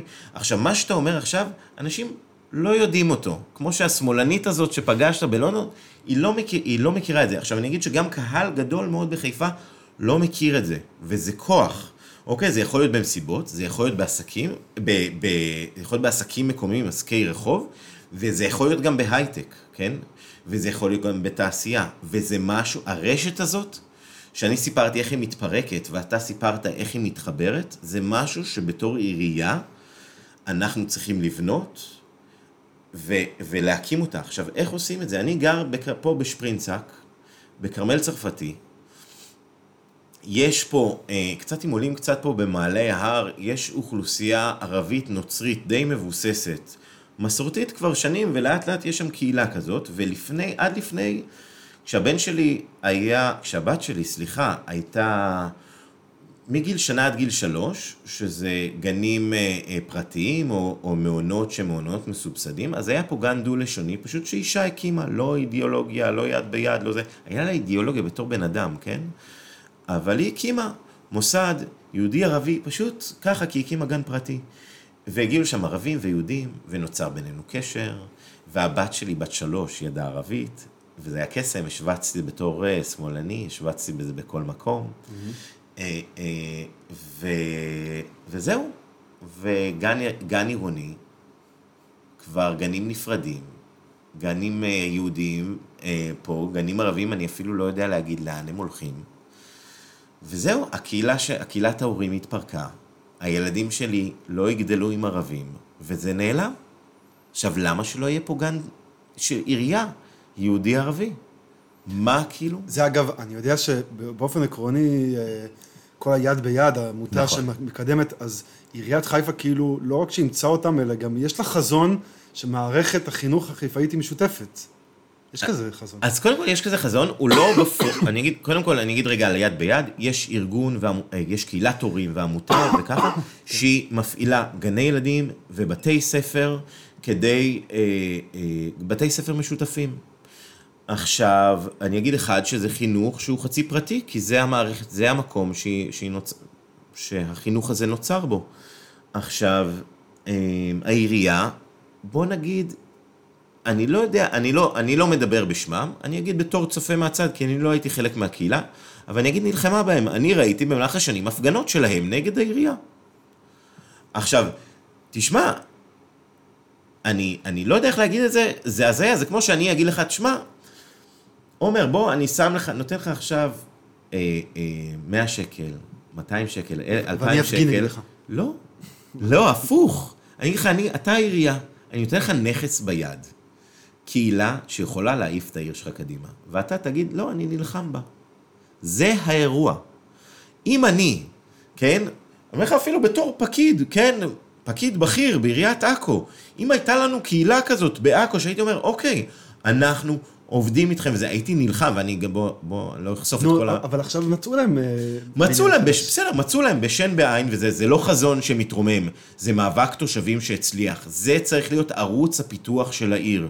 והעיר צריכה לפרסם את עצמה שיש לה קשרים לשווקים בארצות, אה, אה, בארצות ערב, ושהיא מביאה טכנולוגיה ש... ואנשי טכנולוגיה שהם גם ערבים וגם יהודים, והיא צריכה לייצר את הרשת קשר החברתית והפוליטית הזאת מ-day one, שזה ברמת החינוך, ברמת המרחבי בילוי המשותפים, כמו שכבר קיים היום אה, בסיפור הזה, צריך רק למנף את זה, למנף את זה קדימה, והשכונות האלה, שעכשיו הולכים להוסיף עוד מאות ואלפי יחידות דיור לעיר התחתית, צריך שזה יהיה החזון של הרובע הזה. חזון של רובע חדש, אורבני, יהודי-ערבי, שיש בו מוסדות ציבור יהודים ערבים, יש בו אה, מוסדות קהילה יהודים ערבים, והעסקים היהודים ערבים כבר חיים שם, ואני אומר לך שזה משהו, זה מנוע צמיחה ברמת התעסוקה, אה, העסקים והתיירות, שזה כמעט פחות או יותר מה שמרכיב מערך אורבני של עיר, צומח, שאין כזה דבר בארץ. אז אם דיברנו על רוב העיר, זה דבר אחד. וזה כלי, אני באמת, בתור חיפאי, אני באמת עצוב ובוכה שזה משהו שלא קיים, ואנחנו נפסיק לעמוד מהצד, אנחנו מתחילים לעשות את זה, ואנחנו נעשה את השינוי הזה, בכנות. לא זה, אם לא במועצת העיר עכשיו, אז אחר כך אנחנו אתה יודע, אבל דירות, לא יודע, עיר תחתית, דירות זה, זה בטון וקצת פלדה. אתה לא יכול להגיד לאנשים אה, מי הולך לגור שם. נכון, אבל אני יכול לבנות מוסדות ציבור אה, יהודים ערבים? אני יכול להכריז על זה, שזה יהיה הרובע? אני לא צריך יותר מזה. חד משמעית, אני אומר לך בתור מי שפיתח שכונות חדשות. אז אני חושב שהפוך קשה לעשות, קשה לייצר סגרגציה, אה, עדיין יודעים לעשות את זה, משווקים לעמותות, כן, ולא עושים שיווק בשוק החופשי וזה, משווקים לאגודות דיור, כל מיני דברים כאלה, אפשר לעשות את זה, אבל נגיד העיר, השכונה, שכונה חדשה שאוכלסה בעכו ממש לפני נגיד אה, שנה, נקרא את, אה, לפחות ברמת התכנון קראו לה צפון הכרם ג', אולי עכשיו יש לה איזה שם חדש, היא שכונה מעורבת, כי לא ידעו, אף- לא, בוא נגיד, אני לא יודע אם היה אספירציות של מישהו לעשות שם סגרגציה, אם היו, הם לא הצליחו, אבל זה משהו שקורה יותר באופן אורגני דווקא. אמ, אבל צריך להכריז על זה, ולייצר מוסדות ציבור כאלה, ו- אה, וזה ממש לא, לא בעיה לעשות מהלך כזה. עכשיו אני אגיד עוד משהו לגבי התחדשות עירונית, ולאן אנחנו הולכים וככה. אם תדבר עם אה, חבר'ה צעירים בהדר, בוא נגיד כמוכי, כמוני כמוך, לא נפרוץ רגע את המעגל הסוציולוגי שלנו, אוקיי. אה, הם חוששים מאוד מהפיתוח של הדר. כאילו מצד אחד אומרים וואי, הדר מוזנחת, מצד שני הם מפחדים שישקיעו בה והמחיר יעלה והם לא יוכלו לגור שם יותר. אני חושב שהתופעה הזאת שאנחנו מכירים, והיא חשופה לכולם בפייסבוק, אנשים מדברים וזה, היא חוויה שקיימת, אה, אה, כל נושא הג'נטריפיקציה, היא חוויה שקיימת להרבה אוכלוסיות בעיר.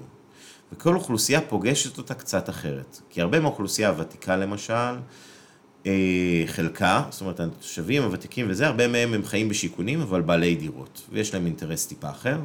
יש את הסוחרים אה, בחיפה, לא רק החבר'ה הצעירים וזה, אלא פשוט כאילו על כל הקשת החברתית, וככה שגם הם סובלים אה, מה, מהאירוע הזה, ובעצם עושים הגירה ממקום... אה, אה, איזה למשל סוחרים? כי סתם דוגמה, גם דיברתי אז עם אה, עינת קליש, הרצל החלוץ, כאילו המרכז המסחרי של הדר, הוא מרכז מסחרי מדורדר, הוא לא מצליח כבר, הוא לא מצליח כבר 30 שנה. ברור. בערך מאז שאני מכיר אותו. ברור.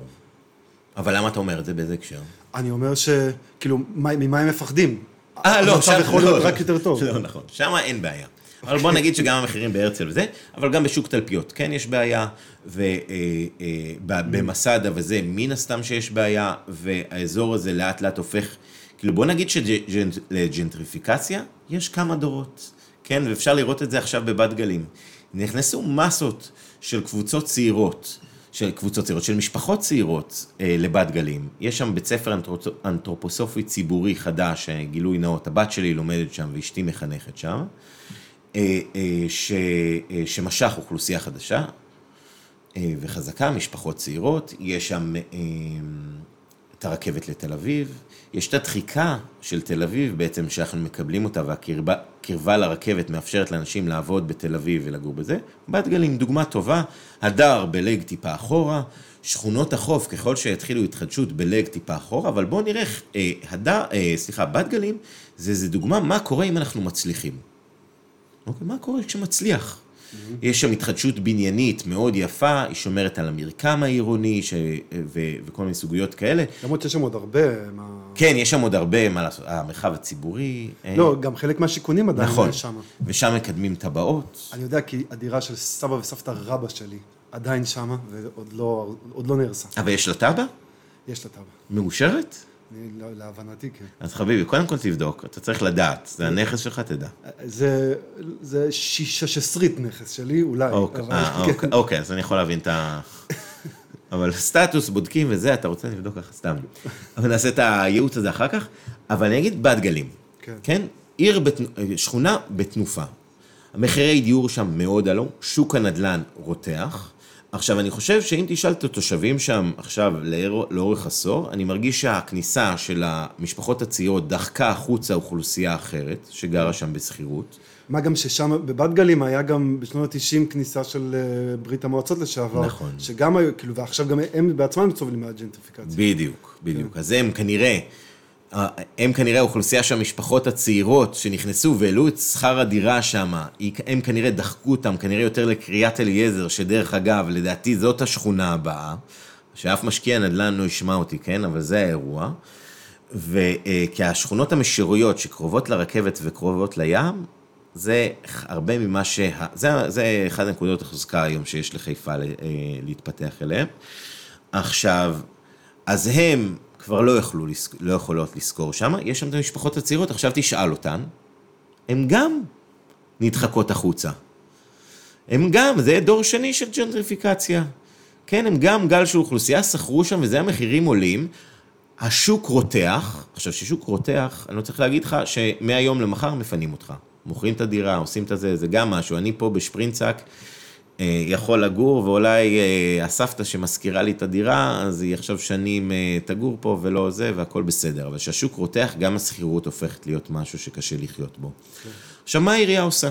מה, אם אני עכשיו עירייה, מה אני יכולה לעשות? אחד, בוא נגיד, יכולת שלי להשפיע על מחירי השכירות, הם לא קיימים, אין היום למדינת ישראל, אין כלי כזה. מצד אחד. מצד שני... גם, זה גם משהו, אפילו, סתם עכשיו בלונדון, שנה הבאה, יהיה בחירות. ושם ראש העיר, המצע שלו זה שייתנו לו כוח לרגולציה על שכר דירה. אבל הוא צריך, הוא צריך אישור מהממשלה לזה, הוא לא יכול כן. לעשות את זה בלי. זהו, זה לא, זה דיבורים בעלמא. עכשיו, מה כן אפשר לעשות? מה, מה, מה... אנחנו צריכים, האתגר שלנו, אז בואו נגיד רגע את האתגר שלנו. האתגר שלנו שבת גלים לא תהפוך להיות שכונה של עשירים. כי זה מה שהולך להיות. עוד רגע, היא הופכת להיות שכונה שרק עשירים יוכלו להיות בה. ודרך אגב, קריית אליעזר, אופס, לג אחד אחורה, היינו נשב פה עוד שבע שנים, אני מעריך, אותה סיטואציה. עכשיו, איך אנחנו מתמודדים עם זה בתור עירייה? אחד, זה שהמחיר למטר עלה, מייצר לנו מנוף על יזמים. עכשיו, עיריית תל אביב נזכרה בזה מאוחר קצת מדי, אבל היום לעיריית תל אביב, החלטת ועדה לפני, אני חושב, משהו כמו שנה, ביחד, אה, הם לא היו שם את הצריכים, הם כן, את האמת, הם כן התחילו במקור, במקור עם ליווי של מרכז הגר, הם אה, הכניסו, הם בנו מדיניות דיור שמבוססת על התוספת השישית לחוק התכנון והבנייה, שמגדירה מה זה דיור בהישג יד, בקיצור דבי, אולי אתם שומעים את זה, שהיא אומרת, אני יכולה להוסיף זכויות בנייה, או להגדיר שבכל תוכנית יש, אה, אני מגדירה שיש איקס אחוזים של זכויות הבנייה שמיועדות לדיור בהישג יד, שזה דיור במחיר מופחת לטווח ארוך, עד 20 שנה. עכשיו, לנו, וזה משהו שאתה יכול, רק שהמערכת שלך כבר הופכת, שה, שה, שהמחירי קרקע הופכים להיות מספיק כדאיים כלכלית, כדי שאתה יכול לדחוף את זה ולא להקפיא את כל הזה. אז אני לא אומר, זה עבודה שצריך לעשות עם שמאים, כן? עם צוות תכנון רציני, ויש אנשים היום שיודעים לעשות את זה, אה, צוות תכנון ומדיניות שיודעים לעשות את זה, אבל להגיד עכשיו, אוקיי, מעכשיו, תראה, בונים שם הרבה תמ"א 38. אני לא אבכה על זה שיוסיפו עוד שתי קומות בהישג יד. גם אתה לא מבחינה תכנונית. כן. אני מוכן להוסיף את הזכויות האלה, כדי שיהיה עכשיו דירות לשכירות במחיר מופחת, ויספקו קביעות. זה לא, ויספקו, יספקו קביעות, זאת אומרת ביטחון, אה, ביטחון במגורים. זה אחד. כן. זה לא קסם, זה לא משהו, זה אחד הדברים שאנחנו יכולים לעשות כדי לראות... זה לכאורה מה שעיריית תל אביב עושה בשדה דוב, גם שכונה על הים עם פוטנציאל להיות רק לעשירים. כן, אז היא מנסה, זה לא מושלם, יש לנו הרבה מהעבודה היא ברמת המדינה. אבל זה, זה כלי שאנחנו יכולים לעשות, והעירייה צריכה יפה שעה אחת קודם, בוא נגיד. כי תל אביב עושה את זה, לפחות בשכונות שהן עכשיו בהתחדשות שלה, ואני הייתי בתור יועץ, מעורב בכל מיני תהליכים כאלה, עושה את זה קצת מאוחר מדי. כי כבר הרבה מהעיר היא כבר עיר שבנויה לעשירים ואי אפשר לחיות בה, וכבר יש פרויקטים חדשים שהיו, יכלו, לעשות את זה כבר מזמן. אז בואו בוא נלמד מטעויות של אחרים ומהידע הקיים. דבר שני, מרחב ציבורי איכותי שנגיש לכל תושבי העיר.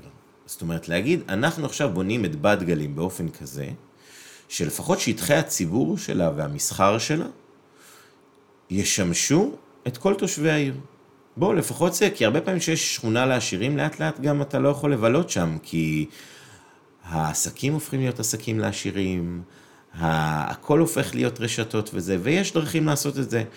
טוב, בת גלים ספציפית זו שכונה שיש לה עוגנים יחסית רציניים, כמו בית החולים הכי גדול בצפון. נכון. אה, שהוא גם אולי חלק מהבעיה בשכונה, אבל הוא גם חלק מה... כאילו, מה שמושך אנשים לשם. פעם היה שם גם עוד דברים, פעם הייתה הבריכה האגדית של בת גלים ודברים כאלה. אז דרך אגב, אפשר להק... להקים שם עוגנים ציבוריים. זאת אומרת, אם אתה עכשיו מת... דרך אגב, צריך... אני לא יודע מה המהלך ומה היחסים עכשיו עם פינוי הבעד שם. אבל כל פינוי שטח כזה הוא הזדמנות אסטרטגית אה, לשנות את הכיוון של השכונה. אבל כאילו... עדיין אתה... מבטיחים את זה. אוקיי, אז נגיד, אז קודם כל, בוא, זה מה ש... אז צריך להגיד שקודם כל שמה שיהיה שם זה לא רק, זה לא רק שרמי עכשיו יעשו שם קופה במכירת מגרשים, אלא שנראה איך אנחנו מתמודדים עם זה ש... שנוצרת לנו שכ... לאט לאט שכונה לעשירים, כי זה האירוע. צריך להבין, אם מסתכלים על בת גלים, זה מה שאנחנו רואים. אה, ומה שאתה אמרת, נגיד, שאנחנו נבנה שם מרכז ספורט ציבורי, אוקיי? שהוא יכיל בריכה, ויכיל מתנ"ס, וחוגים, וככה. אה, שהוא ימשוך קהל מכל, הציב... מכל המרחב, זה דרך להפוך את בת גלים ליותר ציבורית.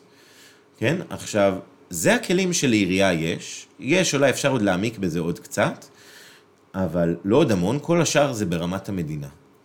אבל את הקצת הזה שאנחנו צריכים לעשות, חייבים לעשות מהר, כי אם אני עכשיו אומר 20% מהבנייה החדשה, ככל שאני מתעכב עם זה, אז זה יהיה לי פחות ופחות. ו... אמ, אז זה דבר אחד. לגבי התחדשות עירונית בכלל ולאן העיר הזה. אז זה, זה רלוונטי לבת גלים, זה רלוונטי לקריית אליעזר, ו...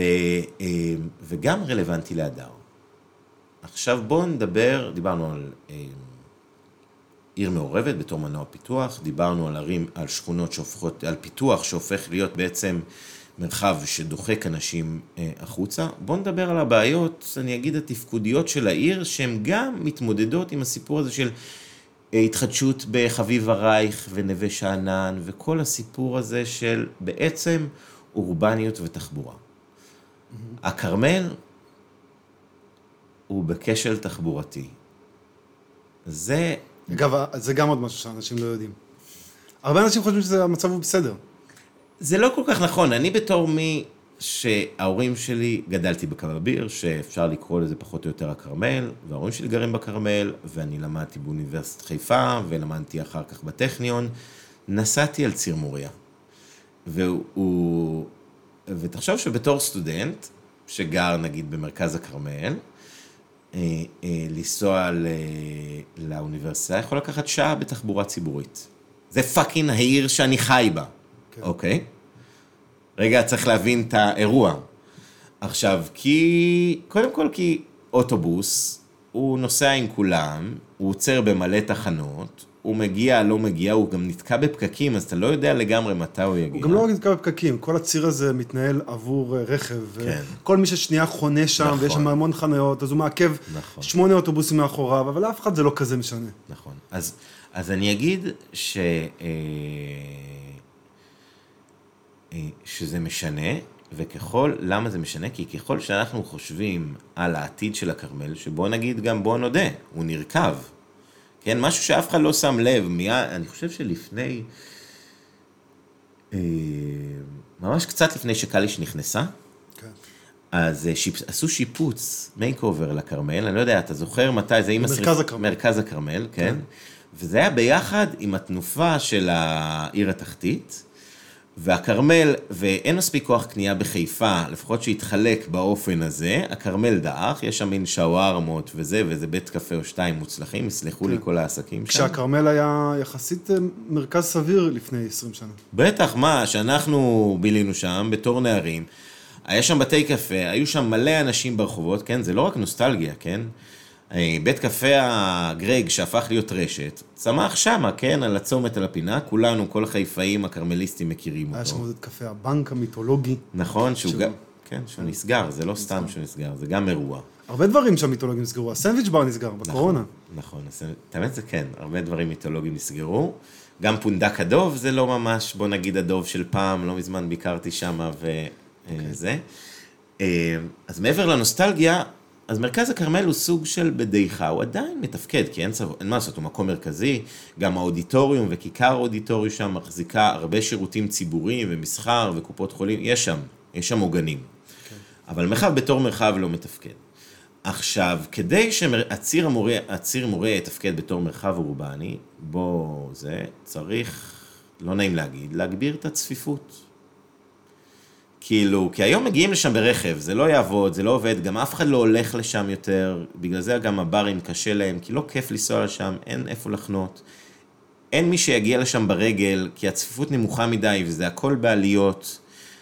אז כדי שהציר הזה יתפקד בתור ציר אורבני באיזשהו אופן, צריך להגדיל את הצפיפות. וזה כבר קורה לאט לאט. אה, ו... השאלה היא האם מישהו, כי יש את הצפיפות על הציר, נכון. יש את הצפיפות בשכונות למטה. נכון. אם- שכונות, לא, שכונות פריפריה של זה, לא ממש למטה. הרי יש, יש את הציר, כן. אבל יש לציר כאילו שורה שנייה, שורה שלישית, רביעית, חמישית, יש לו את כל השורות האלה. נכון, אבל, אבל העניין הוא שככל שהצפיפות אה, היא דווקא יורדת כאילו לשורות ה, ה, למטה יותר, אז, אה, אז זה בעיה. אה, כי בדיוק, אני לא יודע, אם- אחת השיחות האחרונות שלי הייתה עם רוברט אסחק, הוא שכן שלך, הוא לא רחוק מפה גר ב... אוקיי. והוא מרצה לתחבורה ציבורית בטכניון, והוא גם אה, מתכנן תחבורה ציבורית בעצמו, יש לו משרד פה בתשבי. אוקיי. אז אה, דיברנו גם על הציר הזה, ועל זה שכן, לא, לא כל הצפיפות ולא כל השימושים על הציר, זה אחת הבעיות שלו. נכון. זה, נכון, הוא מתפזר, שכונה, חיפה היא התפזרה, כן? אבל אם נגיד, כאילו, חיפה אף פעם לא היה לה מוקד, היא אף פעם לא עבדה מתוך אסטרטגיה אורבנית, כאילו, של להגיד, אוקיי, אנחנו מייצרים מרכזים, מייצרים מרכז, מייצרים פריפריה, בקטע טוב, כן? של להגיד, אוקיי, רגע, זה טוב לרכז את העסקים בתוך מקום, כי אני אפילו בתור בליין, כן? בא לי רגע, בבר הזה תפוס, אז אני הולך אחת, שתיים, שלוש הלאה, וזה מרוויח, כל הברים הרוויחו, כי היום אני הולך ל...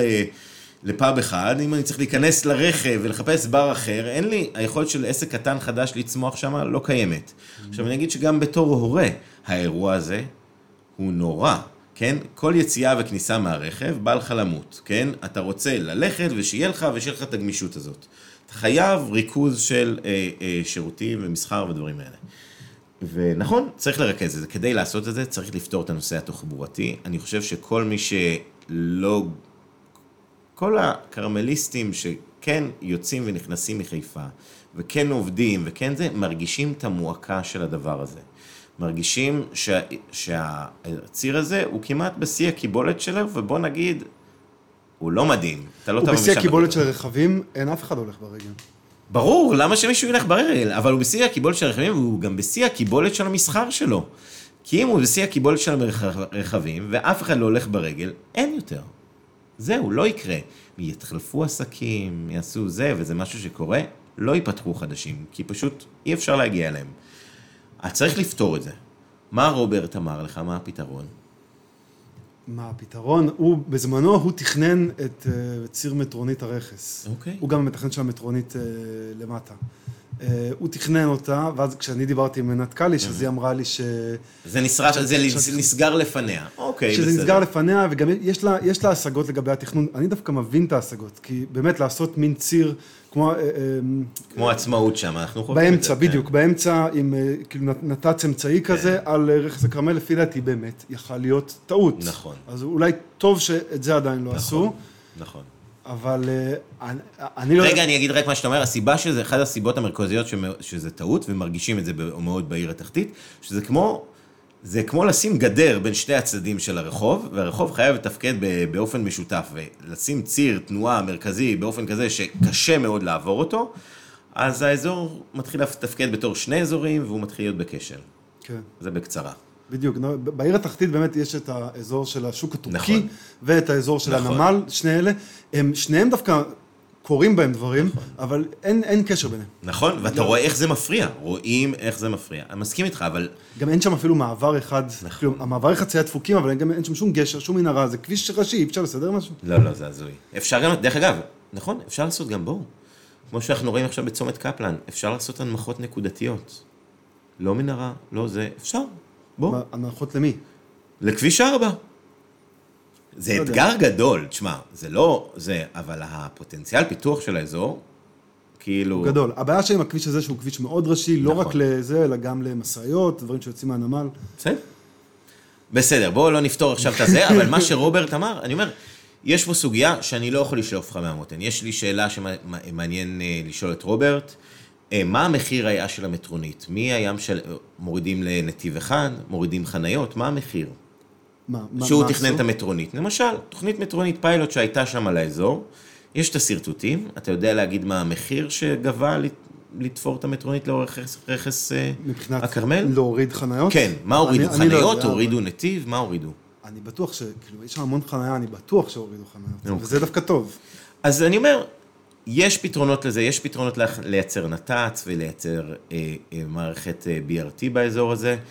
צריך לרדת, כמו שאתה מכיר, ואני מכיר בתור מתכנן, מיש, כאילו מתכנן, כאילו מישהו שעסק בתכנון ערים בפועל עם תוכניות, אז צריך לתפור כל צומת כזאת וכל אירוע כזה וכל כניסה לבית עד הסוף, צריך לראות שזה לא מייצר נזק.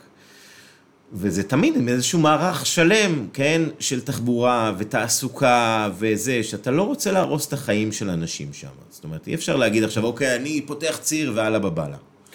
צריך לעשות את זה, וגם צריך לגייס את התושבים לזה. זאת אומרת, זה אירוע אסטרטגי בעיר, אבל חייבים להתחיל לעשות אותו. בוא נגיד שאנחנו עשר שנים כאן, אני ואתה, אני לא יודע מה, הבראון, אותו בראון, הפאבים, ה- ה- יסלחו לי הזה, לא, השחוקים שם הם מאותו, אותם פאבים, לא התפתח שם שום דבר, ואנחנו עומדים שם במקום, ואף אחד לא אבל חושב אתה אומר, על זה. זה זה שמיכה קצרה, בגלל שהתפתחו מקומות אחרים. נכון. תגיד, אגב, מה, מה הגישה שלך לכל התוכניות של פינוי המפעלים ובניית מגורים עליהם? כי זה לכאורה דברים שמתקדמים. אז קודם כל זה לא מתקדם, זה פרויקט, כרגע זה פרויקט שעומד בידיים של הממשלה, ולצערי לא מספיק בידיים של העירייה. העירייה לא נכנסה להובלה של זה. לא, כי אה, עינת קליש החליטה שרוצים לשים שם נמל דלקים יותר גדול. אה, זה מה שהיא אומרת. כן. אז קודם כל אני, באמת, בתור מי שהיה שותף למהלכים כזה, אני חושב שבאמת האלוהים בפרטים הקטנים. אז קודם כל אני אומר דברים בהסתייגות, כי אני אומר, יש סיטואציה שאתה יושב מול התוכנית, ומול כל השחקנים של התוכנית, זאת אומרת, כל מרחב כזה, יש את כל ב... אה, את כל השחקנים, זאת אומרת, אה, איך קוראים להם?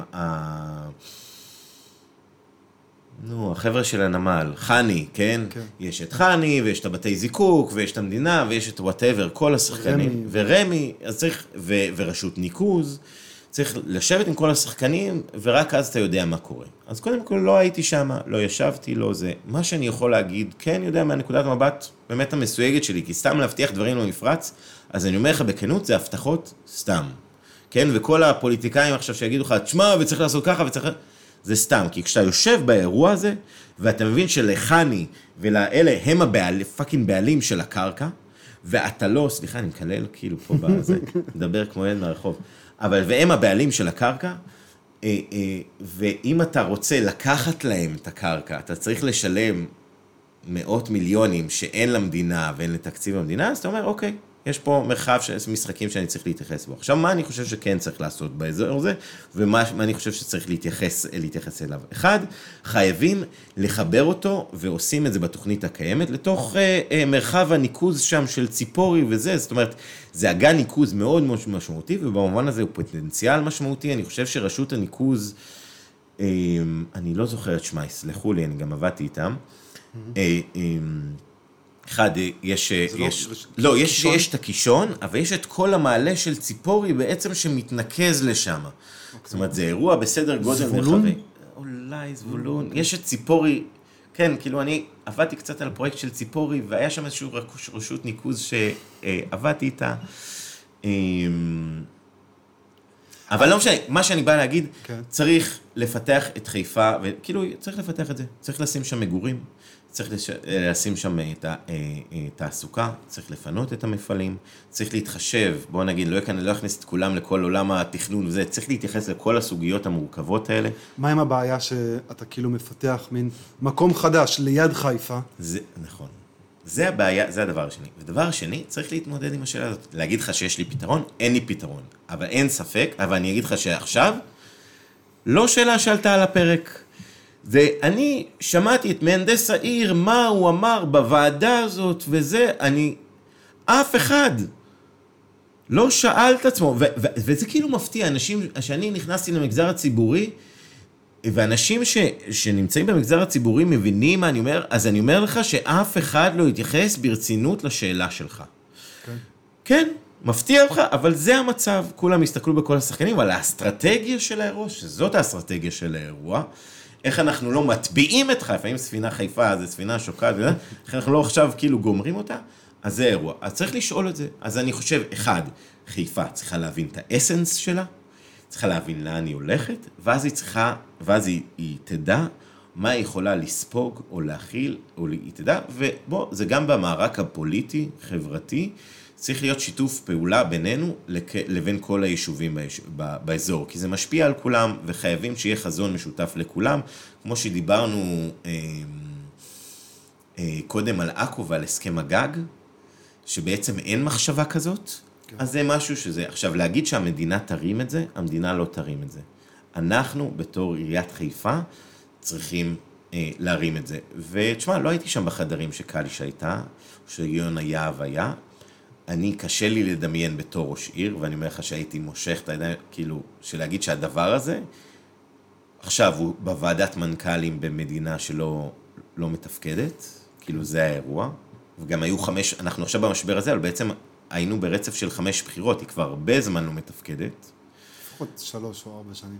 כן, וזה הרבה זמן, כן? ולא מצליחים, ומינהל התכנון ורשות מקרקעי ישראל, ששם יש יחסית יציבות מבחינת הפקידים, לא יודעים להרים ולא מסוגלים להרים את זה לבד ולתאם בין כל השחקנים, אז זה נשאר שמה. אז חיפה ברמה הפוליטית צריכה להיות כאילו בתפקיד יותר מארגן של האירוע, וזה, בוא נקרא לזה כמו בין פוליטיקה פרלמנט, כאילו פוליטיקה בין הכוחות הפוליטיים במדינת ישראל, לבין היכולת שלך לקחת אירוע כזה ולנהל אותו. אה, אולי דבר אחרון, דבר אחרון, אז בוא, רק תספר על הדיור הקואופרטיבי, ובזה נסיים. כן, זהו. קודם כל, אולי שווה, אם אתה מוכן פעם אחת להזמין אותי עוד פעם לדבר על זה. אוקיי. כי יש לי שם, יש שם סיפור שלם שהוא מעניין, והוא טוב והוא מוצלח. אוקיי. אבל אני אגיד ככה. תן טיזר אז לפעמים. כן, אז אני אתן טיזר. אה, אחד, אה, הדיי ג'וב שלי, אני לא רוב העיר וככה, וזה ה... זה הפעילות הפוליטית שאני עושה, אני עושה בהתנדבות. את רובה, ו... אבל הדיי ג'וב שלי זה אה, לנהל את המרכז לדיור קואופרטיבי. אני לא אספר את כל הסיפור שלו, אני אספר לך מה אנחנו עושים. הסוגיה של דיור קואופרטיבי בעולם היא סוגיה שהוא אה, אה, לא סוגיה, היא כלי אה, חברתי לדיור, בעצם למעמד אה, בינוני נמוך. עכשיו, מה היתרון שלו? אה, זה מבנה בעלות שהוא אחר, אוקיי? בואו נדמיין בניין. עכשיו, היום בניין, כל אחד יש לו בעלות על הדירה שלו. אה, או שבמקרה, נגיד, כמו באירופה או במקומות אחרים, יכול להיות שיש בעלים אחד והוא משכיר, נגיד, לדירות אחרות, בישראל זה כמעט ולא קורה. אבל זה פחות או יותר החלופות שיש, או שזה בניין בדיור ציבורי, או whatever, שזה גם משהו, זה לצערי משהו שהמדינה לא משקיעה בו. אה, אני, אני מייצר חיה שלישית, בניין שהוא בבעלות אחודה, אבל הגוף שמחזיק אותו, הישות משפטית הזאת, קוראים לה קואופרטיב. עכשיו, אה, בוא, בגלל שקואופרטיב זה לא משהו שקיים, אני אקרא לו חברה. בחברה הזאת, כדי שאנשים יוכלו לזרום איתי רגע. Okay. אוקיי. בחברה הזאת יש בעלי מניות. הבעלי מניות זה החברים בקואופרטיב. הם מישהו, הם בעצם יכולים להיות תושבים, או דיירים עתידיים בתוך אותו, בתוך אותו הבניין, נגיד אם אנחנו מקימים אותו, אבל גם יכולים להיות העירייה, הם גם יכולים להיות הזה, מי שהקואופרטיב צריך אה, לשרת אותו, יש לו אינטרס בתוכו.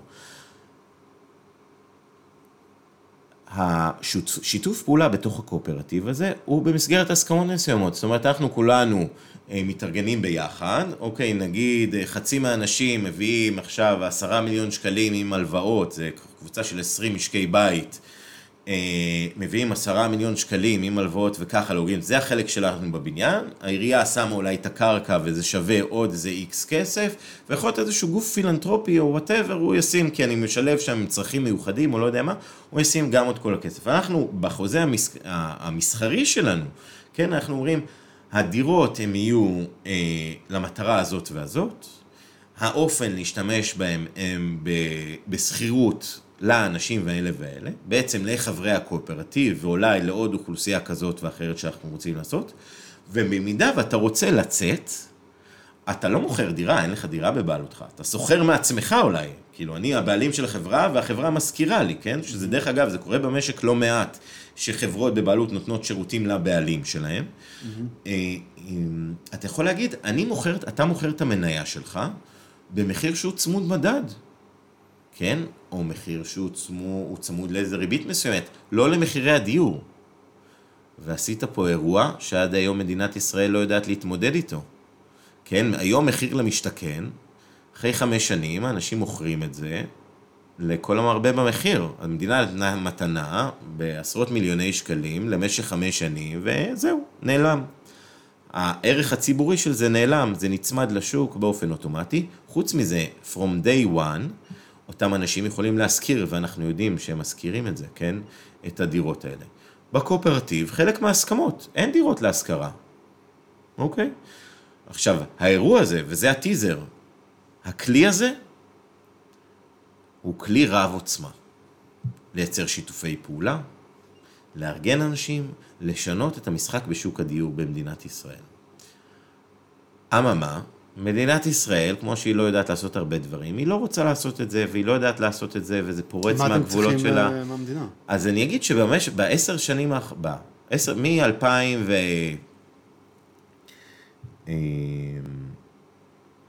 מ-2011 משבר הדיור, הנושא הזה קיים, ו... ויש קבוצה של אנשים שמקדמת מדיניות בנושא הזה. הם צריכים שהמדינה תיקח קרקע, תוציא מכרז לקואופרטיב, צריך שיהיה תשתית כזאת של הקואופרטיב, יש המון חסמים, אפשר לפתור אותם. אנחנו החלטנו במרכז לדיור קואופרטיבי לעשות הפוך. אה, אני חבר בקבוצה שעשתה את זה פה בשכונת שפרינצק בחיפה, התארגנו שמונה משפחות, בנינו לעצמנו בניין, מגרש? קנינו מגרש, עשינו תב"ע נקודתית, הגדלנו את הזכויות בנייה.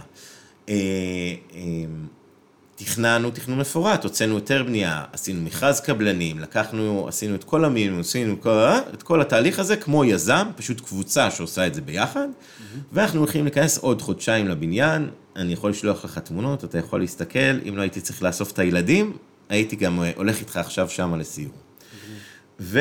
אמ, אז מה, אז תראה, אז אנחנו במרכז, ואני אגיד עוד דבר, שבארגון שאני חלק ממנו, שנקרא מעגל הקבוצות, עוד קבוצות עשו את זה.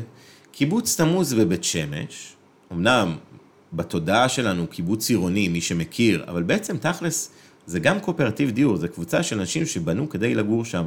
הם עשו את זה שמה. זה עדיין קורה? כן. הם שם, הם חברים שלנו, אה, אזור בנייה מהמם, מחפשים להתפתח שם וככה. אה, בקיבוץ פלך בצפון, לא אורבני, גם קבוצות התחילו לבנות ביחד אה, אה, בתוך הסיפור הזה. עכשיו, יש לנו ניסיון בבנייה. עכשיו, מה אנחנו מביאים, המרכז לדיור קואופרטיבי? אני יודע לארגן קבוצות, אני והצוות שלי, אני אומר אני כי זה מין כזה, ככה אומרים, אתה כזה, מין מלא סמכות. אז אני יודע אה, אה, לארגן קבוצה, אה, לייצר בינינה, לייצר תהליך חברתי, לייצר בינה, בינה לבין עצמה הסכמים כלכליים, הסכמים משפטיים, ולהוביל אותה לתהליך בנייה מוצלח, או תהליך רכישה מוצלח, ולייצר בניין כזה, שהוא בניין קואופרטיבי, כמו שדיברנו, אותו, כמו שדיברנו עליו קודם. אז אני החלטתי לא לחכות במדינה, אני חושב שיש לי מוצר טוב ביד, כי עכשיו אם דיברנו על אה, אה, נאות פרס, שזה בשום מקום, היום בתור בן אדם צעיר גדל באזור סטודנטים בירושלים, בבאר שבע, ב... אה, בחיפה, ואתה אומר, אני רוצה עכשיו להתקבע, כאילו אני רוצה לקנות דירה. או לשכור, אם אני יכול, או לשכור באיזה מקום קבוע או משהו כזה, אני צריך, רוצה לגדל משפחה או משהו יותר קבוע. אה, מה האופציות שלי? ללכת לגור כמעט בשום מקום, כן? אני זוכה במחיר למשתכן, באיזה שכונת מגדלים, בגדרה, בראש העין, בזה, זה מחריד, כן? זה לגור על החלן. אתה גר במקום בלי שום הקשר. אז אני אומר לחבר'ה האלה, בואו, חכו, יש לכם חברים, בואו תתקבצו ביחד, נבנה לכם בניין קהילתי ביחד, אתם לא תגורו בשום מקום.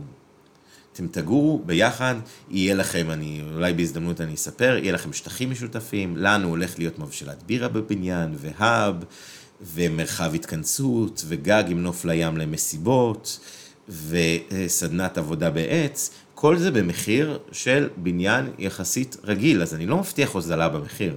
אותו מחיר, אבל איכות חיים הרבה יותר גבוהה, ותחשוב שהילדים שלי יוכלו פשוט ללכת בתוך הבניין הזה ולהרגיש בבית. הם לא רק יוצאים מהחדר מדרגות והם בחוץ. כן.